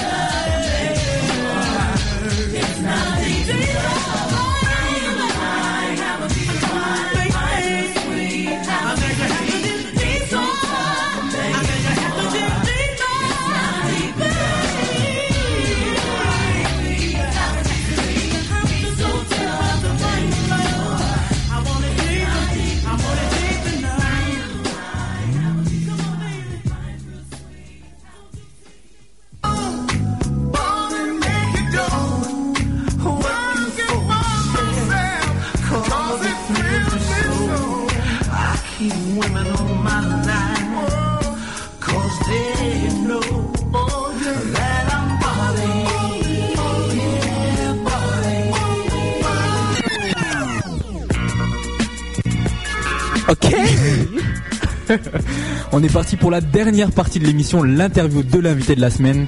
On sait que c'est une des parties préférées des auditeurs et donc j'ai conçu cette interview pour vous, auditeurs. Donc c'est pour les fidèles, on sait que vous êtes de plus en plus nombreux à nous écouter. Et je pense, moi, quand j'aime bien quelque chose, j'aime bien connaître les coulisses de ce quelque chose. Je veux dire, on regarde la NBA, on aime bien savoir comment ça se passe, voilà, dans les coulisses de la NBA, quand ils jouent pas au basketball et tout. Et donc, partant de ce postulat, voilà l'invité de la semaine. Présente-toi, invité de la semaine. Bonjour. Notre invité de la semaine est donc Théo Letexier, animateur de l'émission Bowling, rédacteur pour les sites Jumpshot.net et aussi pour Ivers, joueur de basketball à l'USNVB 2, donc et Union Cécinotoise Novare Basketball 2. C'est Noyare, pas Novare. Noyare, oui. Donc présente-toi pour les auditeurs qui ne te connaîtraient pas. Donc tout d'abord, avant de me présenter, je tenais à te remercier pour cette interview plein de bon sens. Je suis génial, merci. C'est génial de m'inviter dans ma propre émission. Ah bah écoute, je pense que c'est un concept jamais vu. Hein. Non mais en fait, en y repensant, tu vois, au début, je me suis dit bah franchement, c'est un concept un peu chelou, mais c'est pas mal, ça permet de faire. Non mais comme je dis, les auteurs.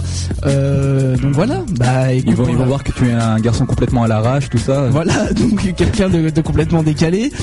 Donc pour la présentation, bah voilà, Théo Letexier, animateur sur 101.2 de News FM avec Rina Anthony. À mes heures perdues aussi, j'aime le basket et je le pratique. Et puis je suis toujours dans les études pour ce qui est de la vie sociale. Donc voilà, pas grand chose. Non mais tu peux préciser un peu plus quand même, creuse, parce que là tu restes en surface. Quel genre d'études tu fais? J'ai envie que les gens découvrent au fur et à mesure. Mais c'est parti donc. À tes questions. Tu as donc à l'heure actuelle 19 ans si je ne me trompe pas. Non, 18 ans, excuse-moi. Donc tu entames des études de licence trilingue, dédicace à ceux qui m'écoutent d'ailleurs de licence trilingue. Voilà donc pour la présentation. Donc quand as-tu commencé le basket, Théo? J'ai commencé le basket à 14 ans. D'accord. Extrêmement tard parce que avant tu faisais du handball, non? Non, pas du tout. Du cricket. Alors non, c'est un sport assez méconnu près de chez moi en fait. Mais non, avant je ne faisais pas de sport parce que je n'étais pas en mesure d'en faire. Avant 14 ans. Avant 14 ans à cause d'une grave blessure au genou. Pardon. Donc voilà, je tiens encore à remercier tous ceux qui m'ont supporté dans cette épreuve extrêmement dure. Et donc voilà, en fait, j'ai commencé le basket extrêmement tard parce que je pouvais pas en faire. J'ai commencé vite fait en fait suite après avoir joué à NBA Live en fait comme un no life. D'accord. Et donc ça m'a passionné puis donc ça s'est transmis comme ça si tu veux, il y a pas de tradition familiale, j'ai pas commencé à 5 ans le basket, c'est vraiment le truc de no life, j'ai commencé à jouer après NBA Live quoi. Donc passé avant d'arriver maintenant dans cette superbe équipe qui est signée.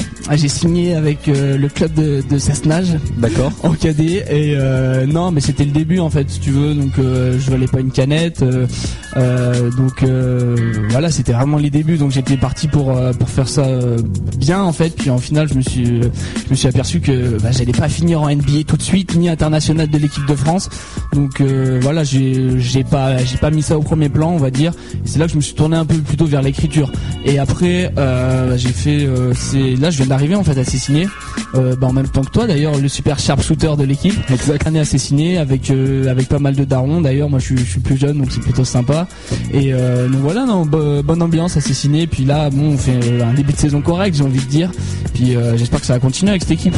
Donc quel est le bilan de ton équipe pour l'instant?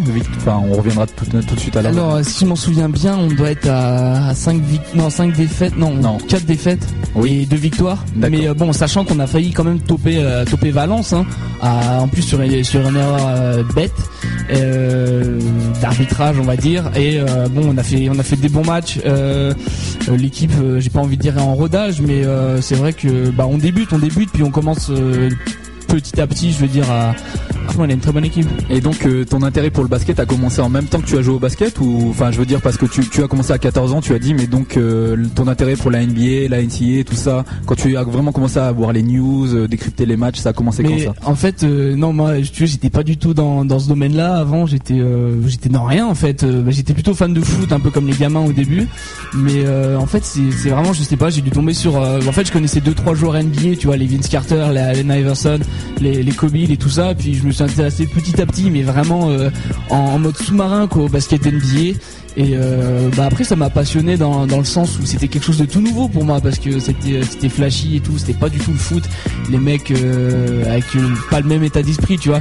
Donc ça m'a passionné, et là j'ai commencé à devenir accro, tu vois, un peu comme quand tu découvres ça et tu peux plus t'en passer après. Donc moi je sais pas si t'as fait pareil, mais moi j'étais vraiment dans ce délire là, vraiment à fond. Et au final j'en ai pas décroché, puis je me suis intéressé, au début j'étais vraiment NBA, tu vois, pur et dur quoi, je touchais à rien d'autre. Puis après ça a été la NCAA quand j'ai compris, après j'étais fan de la draft, c'est quelque chose d'assez particulier, mais c'est vrai que c'était intéressant.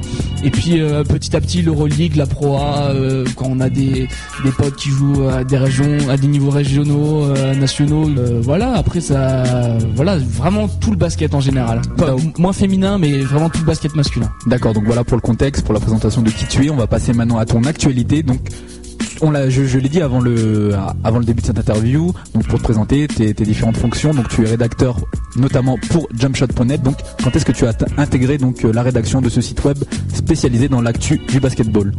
Et de ce point de vue là je crois que je vais pouvoir me vanter, puisque je pense que j'ai été un des plus jeunes rédacteurs au monde, à moins que des gens qui connaissaient plus jeunes que moi, mais non franchement j'étais hyper tôt dans ce délire là. Tu as commencé à quel âge? En 4ème je crois, un truc comme ça. Non, ce qui te faisait quel âge? Je sais pas, j'arrive pas à compter. 13-14 ans je pense à peu près. Ah donc t'as commencé en même temps que Jumpshot? Oui, parce que j'aimais bien écrire, je savais faire ça, je savais à peu près bien faire ça, donc je me suis dit pourquoi pas. En plus pour ceux qui connaissent Jumpshot.net depuis ses débuts en fait, depuis on va dire maintenant 5 ans, c'était pas du tout le même design en fait, c'était un site bien plus axé sur avec je me souviens un design inspiré du bois. Ouais, un peu, ouais. Mais puis à la base en plus t'avais une petite intro à Vince Carter qui dunkait sur Fred Weiss et tout. D'accord. C'était vraiment axé, c'était hyper hype, hyper fashion quoi sur le design. Et puis t'avais un article on va dire ponctuellement qui annonçait quelque chose de en fait d'assez important en fait, mais c'était pas la même mise en valeur qu'aujourd'hui, t'avais pas autant de news. Mais en fait c'était le design de ce site là qui m'avait intéressé, et donc j'ai suivi Cash en fait, j'ai envoyé un CV au webmaster Pierre-Hugues Cornebois qu'on connaît bien par ici puisqu'il est partenaire avec la radio, et je sais pas pourquoi il m'a fait confiance et j'ai commencé à écrire vite fait des portraits de joueurs, des choses comme ça, puis quand j'avais le temps en fait, parce que on n'a pas entendu ton dernier mot là. Quand j'avais le temps, d'accord, d'écrire, et donc ça me prenait pas beaucoup de temps, mais c'était quelque chose en fait c'était le seul intérêt que j'avais avec le basket, puisque j'étais pas vraiment intéressé par les cours à cette époque là. Je veux pas faire l'enfant rebelle, pas du tout, mais c'est vrai que le basket c'était un moyen de penser à autre chose, un échappatoire c'était l'école buissonnière en fait, et c'était un moyen de on va dire de s'évader, hein, de donner du rêve comme on dirait. D'accord. Non mais c'était vraiment le moyen, c'était vraiment ce qui m'intéressait à l'époque, donc c'est pour ça que je me suis intéressé à ça et pas à autre chose. Et donc j'ai notamment vu tes travaux, et tu as commencé donc avec des portraits, c'est un peu ta spécialité, non? Ouais, j'ai fait un portrait d'Edwin Jackson. J'ai fait un interview d'Edwin Jackson, mais c'était déjà tard en fait dans ma longue carrière. Ah d'accord. Mais en fait le tout premier portrait que j'ai fait c'était sur Dwight Howard en fait, parce que j'ai fait des portraits par rapport à la draft au tout début. Ok. J'ai fait des previews des Chicago Bulls du temps où il y avait encore Eddie Curry, donc ça remonte à des années. Non pas si loin que ça, des années 2000. Début des années 2000 exactement. Et donc c'était le début quoi, c'était quand je regarde ce que c'était. Ça s'est amélioré, je suis content que ça se soit amélioré, parce que j'étais vraiment pas prêt pour avoir le prix Goncourt à cette époque-là quoi. Donc c'était vraiment les débuts. Puis j'ai fait pas mal de portraits en fait. Au début c'était des portraits vraiment, tu vois, je contactais pas les joueurs en fait, parce que j'allais pas choper le numéro de Dwight Howard. Ah, t'étais encore timide? Non mais je veux dire il venait d'être drafté, je vois pas comment j'aurais pu avoir tu vois son numéro quoi, à Howard par exemple ou à Okafor, parce que c'était moi je parlais de joueurs tu vois qui étaient draftés, donc des célébrités en puissance si tu veux. Écoute, on a eu Nicolas Batum et Alexis Ajinsa, hein. Ouais, mais bon, on a eu là tu vois j'étais juste sur le papier, j'étais même pas prépubère, donc j'avais pas les moyens de les accoster les mecs. Donc là moi j'étais dans des portraits en fait un peu comme des stars tu vois pour moi. Et après en fait je me suis intéressé, j'ai eu plus de contacts, notamment quand je me suis intéressé à des joueurs pro. Bon là mon premier vrai interview c'était avec Edwin Jackson en fait, qui était à l'époque au Centre Fédéral. de l'INSEP, donc qui était Pia qui allait signer à l'Asvel un peu plus tard. Et donc lui c'était mon premier interview, c'était super bien passé d'ailleurs. Et puis j'ai enchaîné un peu par la suite après des interviews vocaux et puis des interviews on va dire purement email avec il y a eu Thomas Hartel, il y a eu Kim Tilly de la fac de Utah, Xavier Corozine de Chalon-sur-Saône, vraiment en plus des joueurs sympas. Puis j'ai eu quelques connexions avec les États-Unis. J'avais des connexions qui ne sont pas franchement concrétisées. J'avais Eric Gordon qui joue aux Clippers en fait et Dante Green, mais bon ça s'est pas vraiment fait à la fin. Puis d'autres joueurs donc Omri Caspi du Maccabi Tel Aviv. Puis en fait ça s'est développé au fil du temps en fait. C'est vraiment quand le site a commencé à grandir qu'en fait les contacts se sont élargis. Puis pour tous ceux, franchement je donne un petit conseil là pour tous ceux qui voudraient devenir rédacteurs, qu'importe l'âge hein, franchement si vous avez pas forcément beaucoup de moyens, pas beaucoup de contacts, mais les réseaux sociaux dont je ne citerai pas le nom, mais internet c'est vraiment une mine d'or niveau contacts quoi. Puis bon, vous pouvez vous adresser au club et tout ça, mais centre de formation, mais vraiment si vous arrivez à incruster les réseaux sociaux, là vous êtes blindé quoi. Tu te souviens de ton premier article? Ouais, c'était sur Dwight Howard. C'est ton premier. T'as commencé avec Dwight Howard. Tout premier article. C'est bien ce que je dis. Ta spécialité, c'est les portraits. Oui, mais si tu veux, c'était la tendance actuelle puisqu'on était fin juin. Il fallait présenter les mecs de la draft, donc Dwight Howard numéro 1, donc Dwight Howard.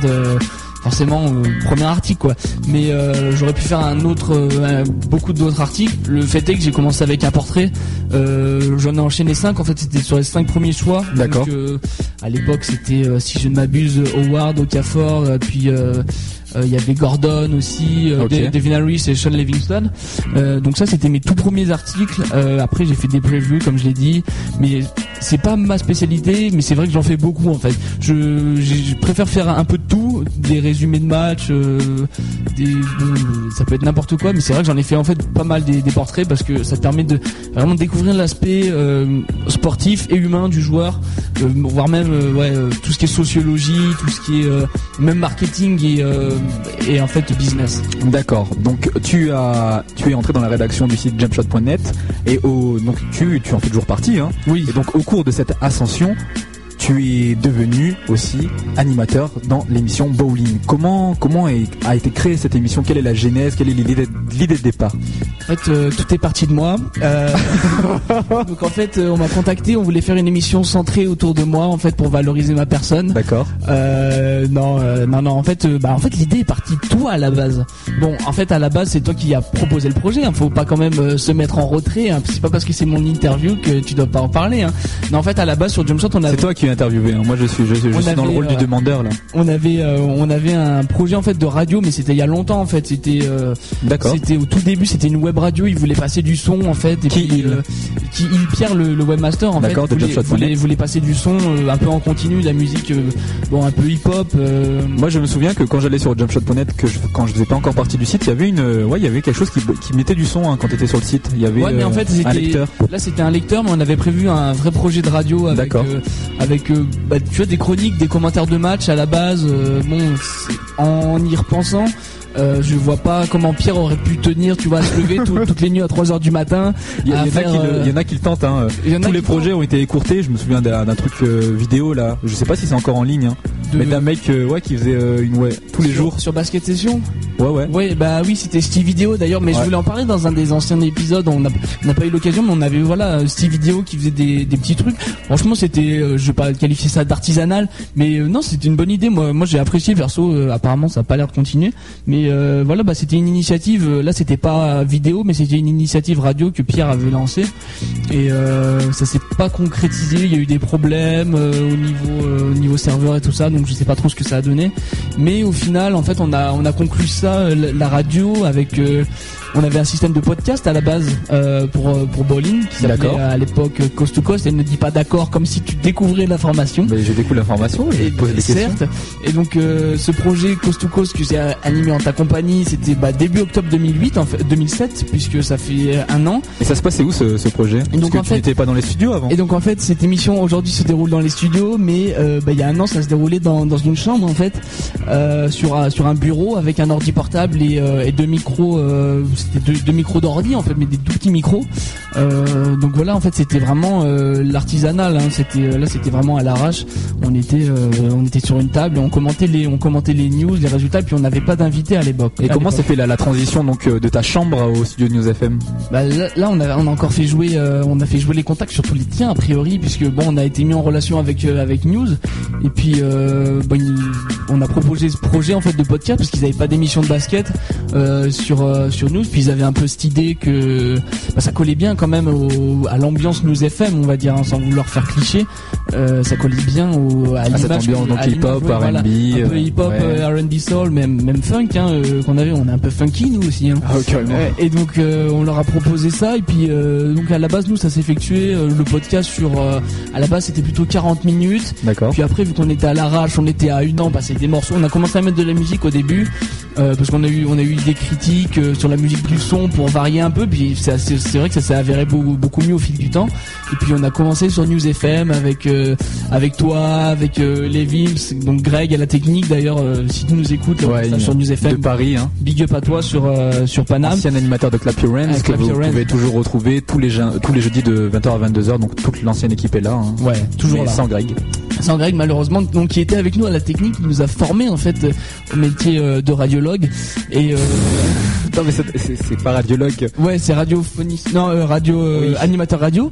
Et donc non, bah ça s'est bien passé. On avait du mal au début quand même. On n'était pas aussi à l'aise que maintenant. Ah oui. Quels étaient tes problèmes ? Ah mais tu en avais aussi. mais non mais on n'avait pas l'aisance. Je veux dire au niveau du comment dire du texte, de la lecture et tout ça. On n'était pas aussi fluide parce que c'est vrai qu'on débutait, puis que quand on était dans ma chambre, on était un peu à l'arrache quoi. Donc là, il a fallu un peu se civiliser parce qu'en plus on avait 2 heures, on avait les sons et tout ça, mais c'est vrai qu'on avait quand même 2 heures à gérer. Et là, ça s'est effectué tranquillement en fait la transition, puisque en fait ça s'est plutôt bien passé. D'ailleurs, si vous avez l'occasion de réécouter les anciens podcasts, on ne sait jamais. Ces archives perdues. Voilà, vous pouvez ou si vous les avez téléchargés, vous pouvez les demander de façon via Jumpshot.net si vous avez envie de réécouter un vieux délire sur News ou dans la chambre. Mais en tout cas, voilà, c'était les débuts, mais c'était cool en fait. Hein. Puis on a commencé à recevoir des invités. Au début, c'était des joueurs locaux, quoi, de Saint-Martin-d'Hères et Chirol. Puis au fur et à mesure, des joueurs de plus en plus imposants, mais pas que des joueurs. On a eu des journalistes, des agents et tout ça. Puis on a fini notamment l'année avec 2 joueurs qui sont actuellement NBA, Nicolas Batum, Alexis Ajassa. Donc voilà, ouais, je crois que qui ont été draftés, ouais, juste après notre émission. Et ouais, je pense que c'est d'ailleurs, je pense que la moitié des general managers ont écouté l'émission. Ouais, je pense aussi. Bon, ça a fini par les drafter, mais je pense que non, l'émission a suivi une belle pente de progression, et puis c'est bien en fait que tu fasses cette interview. Franchement, c'est une des meilleures idées que t'aies eu, je pense, depuis.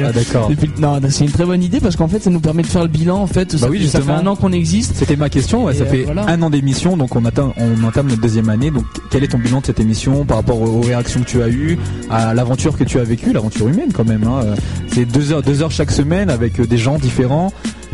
On a parlé à un public, on a eu des invités, je crois de 15 jusqu'à peut-être une cinquantaine d'années quoi. Mais il y a des gens de tout horizon qui écoutent et c'est très bien, ça fait plaisir, puisqu'on, je dirais pas une minorité, mais quand on a commencé le podcast, c'était pas quelque chose de nouveau, peut-être quelque chose de nouveau dans le basket français, dans le style qu'on amenait en fait, pas le basket en fait de RMC, mais plutôt le basket un peu je dirais pas new wave, mais un peu orienté Amérique, un peu street, un peu hip hop, d'accord, moderne, voilà, un peu moderne, j'ai envie de dire urbanisé quoi. Voilà, un peu urbain. Ouais. Et donc c'était un peu quelque chose de nouveau au début, on n'a pas fait non plus la grosse part de marché, mais ça a commencé tout doucement, puis je vois qu'au final on a eu pas mal de gros invités, hein. Quand on regarde la liste, on a eu des joueurs, des journalistes importants, donc une évolution positive. Après l'émission, moi j'ai eu des retours et positifs et négatifs. Dans l'ensemble, je crois que même toi t'as vu, c'était plutôt positif. Après, je pense qu'il reste des choses à améliorer, mais on reçoit souvent des compliments ou des petits reproches sur l'émission. Après, je pense que ça va se régler petit à petit. En plus, on n'est que dans le début de la deuxième saison, donc là, on est un prospect encore. Hein. On va grandir. Hein. Puis, on essaie de faire face à la concurrence. En fait, il y a peu d'émissions de basket, donc on essaye de faire quelque chose de bien, quoi. Puis, j'espère qu'on y arrive. En tout cas, du niveau des réactions, de ce que j'ai entendu, ça a l'air d'être plutôt pas mal pour le moment. Je voudrais pas m'avancer, hein. Je suis en mode journaliste, attention quoi. Donc tu es journaliste donc pour Jumpshot.net, tu es animateur radio pour donc Bowling, et puis j'ai vu que récemment aussi tu as fait quelques travaux pour le magazine Reverse. Exactement, j'ai écrit un papier dans le numéro 18 avec en cover donc Nicolas Batum. Là c'était un papier, il y avait un petit article sur Josh Childress. Sur son départ en Grèce, donc c'était quelque chose d'assez succinct en fait, hein. Et puis une autre page un peu plus lourde sur Brandon Jennings, donc qui a signé à Rome cet été, qui était auparavant au high school, et donc là qui a signé à Rome, c'était quelque chose que je voulais traiter en fait, mais j'étais pas du tout dans le staff basket session avant, quelque chose comme ça, et en fait j'ai proposé ce travail là au rédacteur en chef d'ailleurs, que je remercie, donc Julien Drivers, que je remercie encore une fois, et donc j'ai pu faire paraître cet article dans le dernier numéro de Rivers, et puis j'espère que vous serez nombreux à acheter le prochain là, le 19, qui sort en kiosque le 15 novembre. Donc voilà pour tes activités, hein. Je pense qu'on a bien cerné ton actualité, le personnage que tu es. On va parler maintenant de ton futur, donc tout simplement comment tu vois ton avenir dans le basketball, que ce soit au niveau de l'écriture, de l'animation, du jeu même, hein. Tu prévois, tes rêves de NBA sont toujours présents, comment ça se passe? Oui, j'envisage, je me donne jusqu'à 35 ans en fait pour arrêter la NBA ou la D-League. Après je pense que j'arrêterai si je vois que j'y arrive pas et que j'ai mal aux genoux, mais voilà, mes rêves de NBA sont bien sûr toujours d'actualité. Avec mon excellent niveau, j'envisage d'ailleurs de faire les camps pré-draft à l'été prochain. Donc voilà pour ce qui est du jeu, mais au niveau du basket, en mode fan, en mode journaliste, j'espère continuer. En fait, on a moins l'occasion d'écrire sur Jumpshot.net parce qu'on fait la radio et que ça nous prend un max de temps. Il y a toutes nos secrétaires qui sont occupés. Nous, on est là, on démarche, on est sur le terrain. Bolin, c'est vraiment une équipe de dingue. Hein, donc on a du travail, donc on écrit moins sur le site, mais j'espère continuer à collaborer ponctuellement. Et puis pareil sur Basket Session, sur Rivers, je pense qu'il y aura des articles à paraître si cette interview ne m'a pas blacklisté, mais j'espère que je vais continuer à écrire et puis à gérer ça avec les études, parce que tu es en train de muer en même temps que tu parles. Ah oui, non, mais je rappelle aux gens que je suis extrêmement jeune, donc je n'ai pas encore fini ma puberté, mais non, mais j'espère continuer à écrire et puis à animer sur Bolin, bien sûr. J'espère que ça ne s'arrêtera pas du tout. Okay. C'est cette fabuleuse aventure radiophonique et surtout humaine, puisque le dynamique duo est vraiment présent là, cette année. Je crois que j'ai développé tous les points que je voulais développer avec toi, donc je te laisse le mot de la fin pour conclure cette interview. Eh bien, le mot de la fin, je l'adresserai bien sûr aux auditeurs de News FM. J'espère que vous n'avez pas trouvé cette interview trop ridicule. Pour les nombreuses et charmantes personnes qui me connaissent, j'espère que vous ne me jetterez pas d'objets au visage dès que vous me croiserez dans la rue par rapport à cette interview. Mais j'espère aussi que donc l'émission vous plaît, que ce soit donc sur le FM ou sur Jumpshot.net. Voilà, j'espère que vous continuerez, que vous serez nombreux à continuer à nous écouter. Théo, Anthony, et puis en ce qui concerne le reste, je tenais à faire un petit salut à ma famille, bien entendu, hein. Je les remercie de tout cœur, ils ont toujours été là pour moi. Et le frère est là dans le début d'émission, ouais, voilà, toutes les semaines. Vous pouvez entendre le jingle de mon frère Yvick, que je salue au passage, et qui fait les jingles de l'émission. Oui. Voilà, en ce qui concerne les petits saluts, grosse dédicace à la fac de Grenoble, hein, et puis en particulier au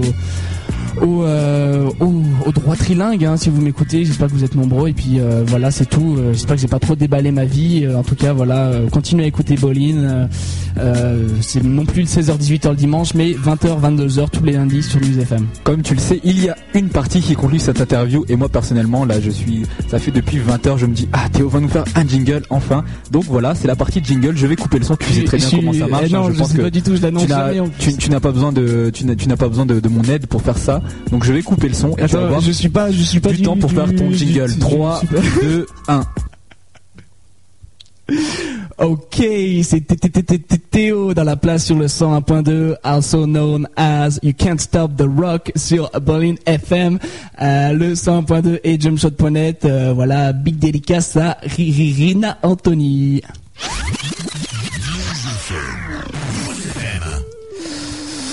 Ouais.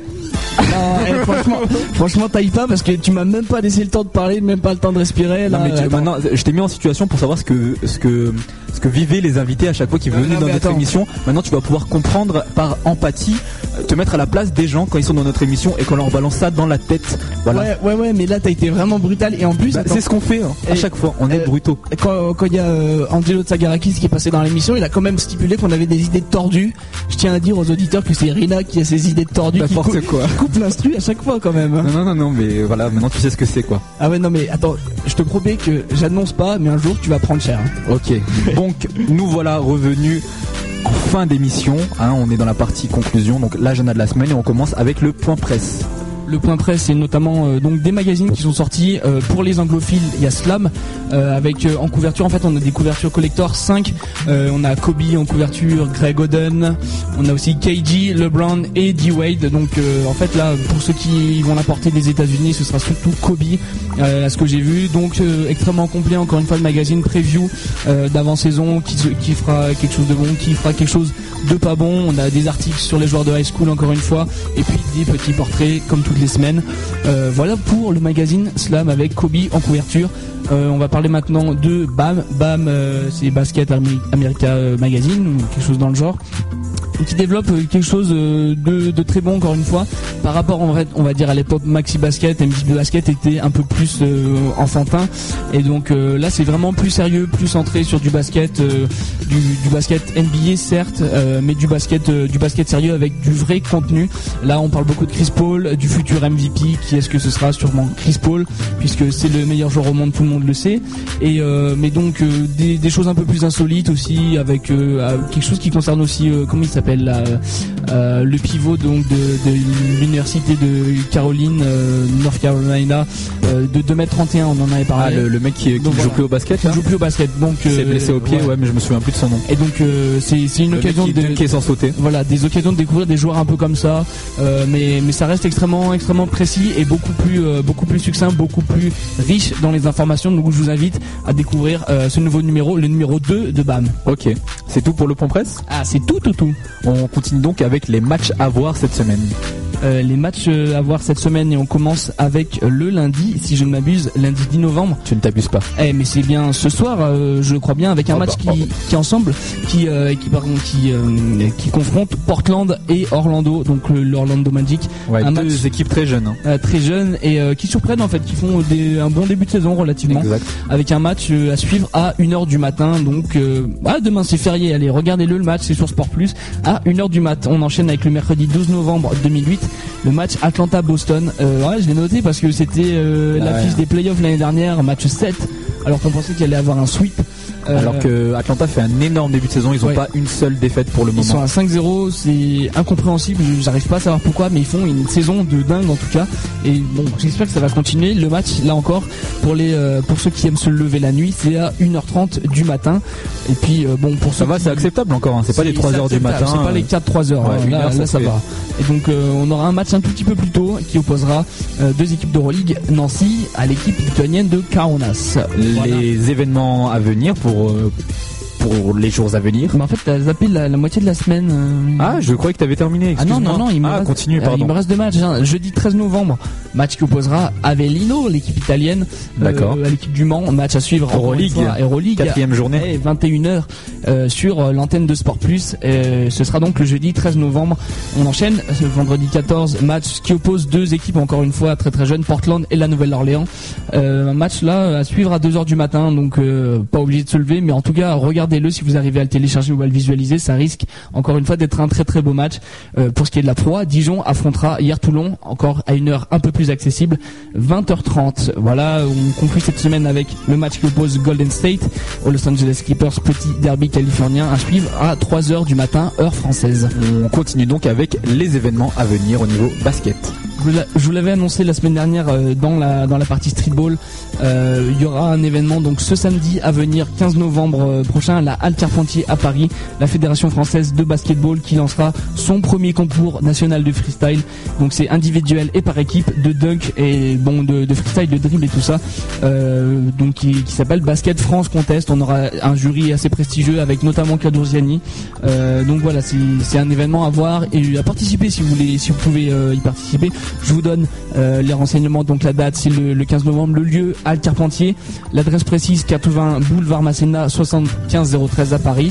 Et pour ce qui est du programme, les qualifs ont lieu le matin de 9h à 13h, tandis que les finals auront lieu de 21h30 à 23h30.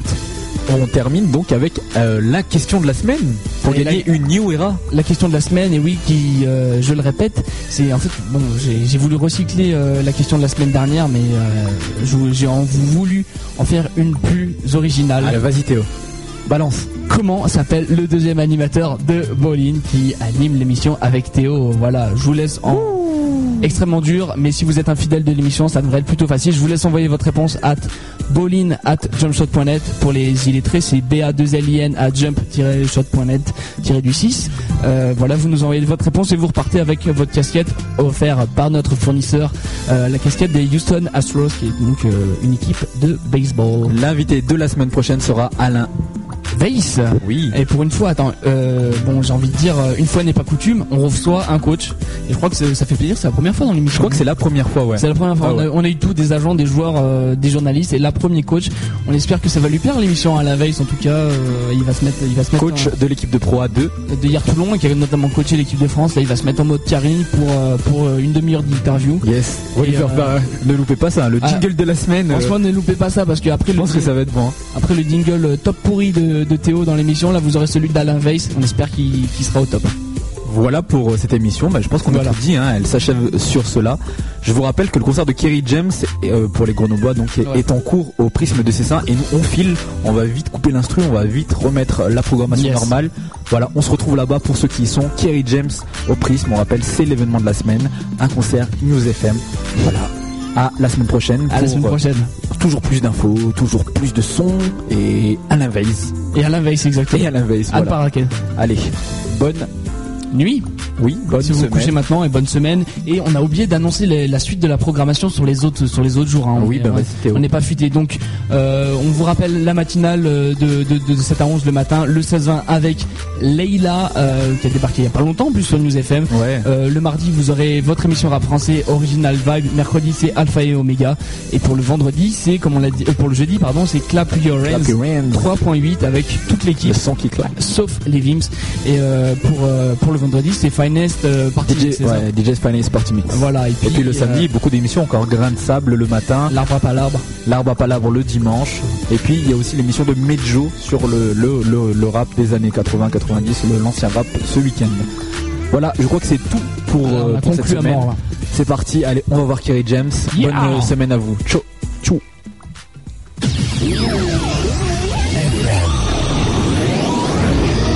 News FM, il est 22h.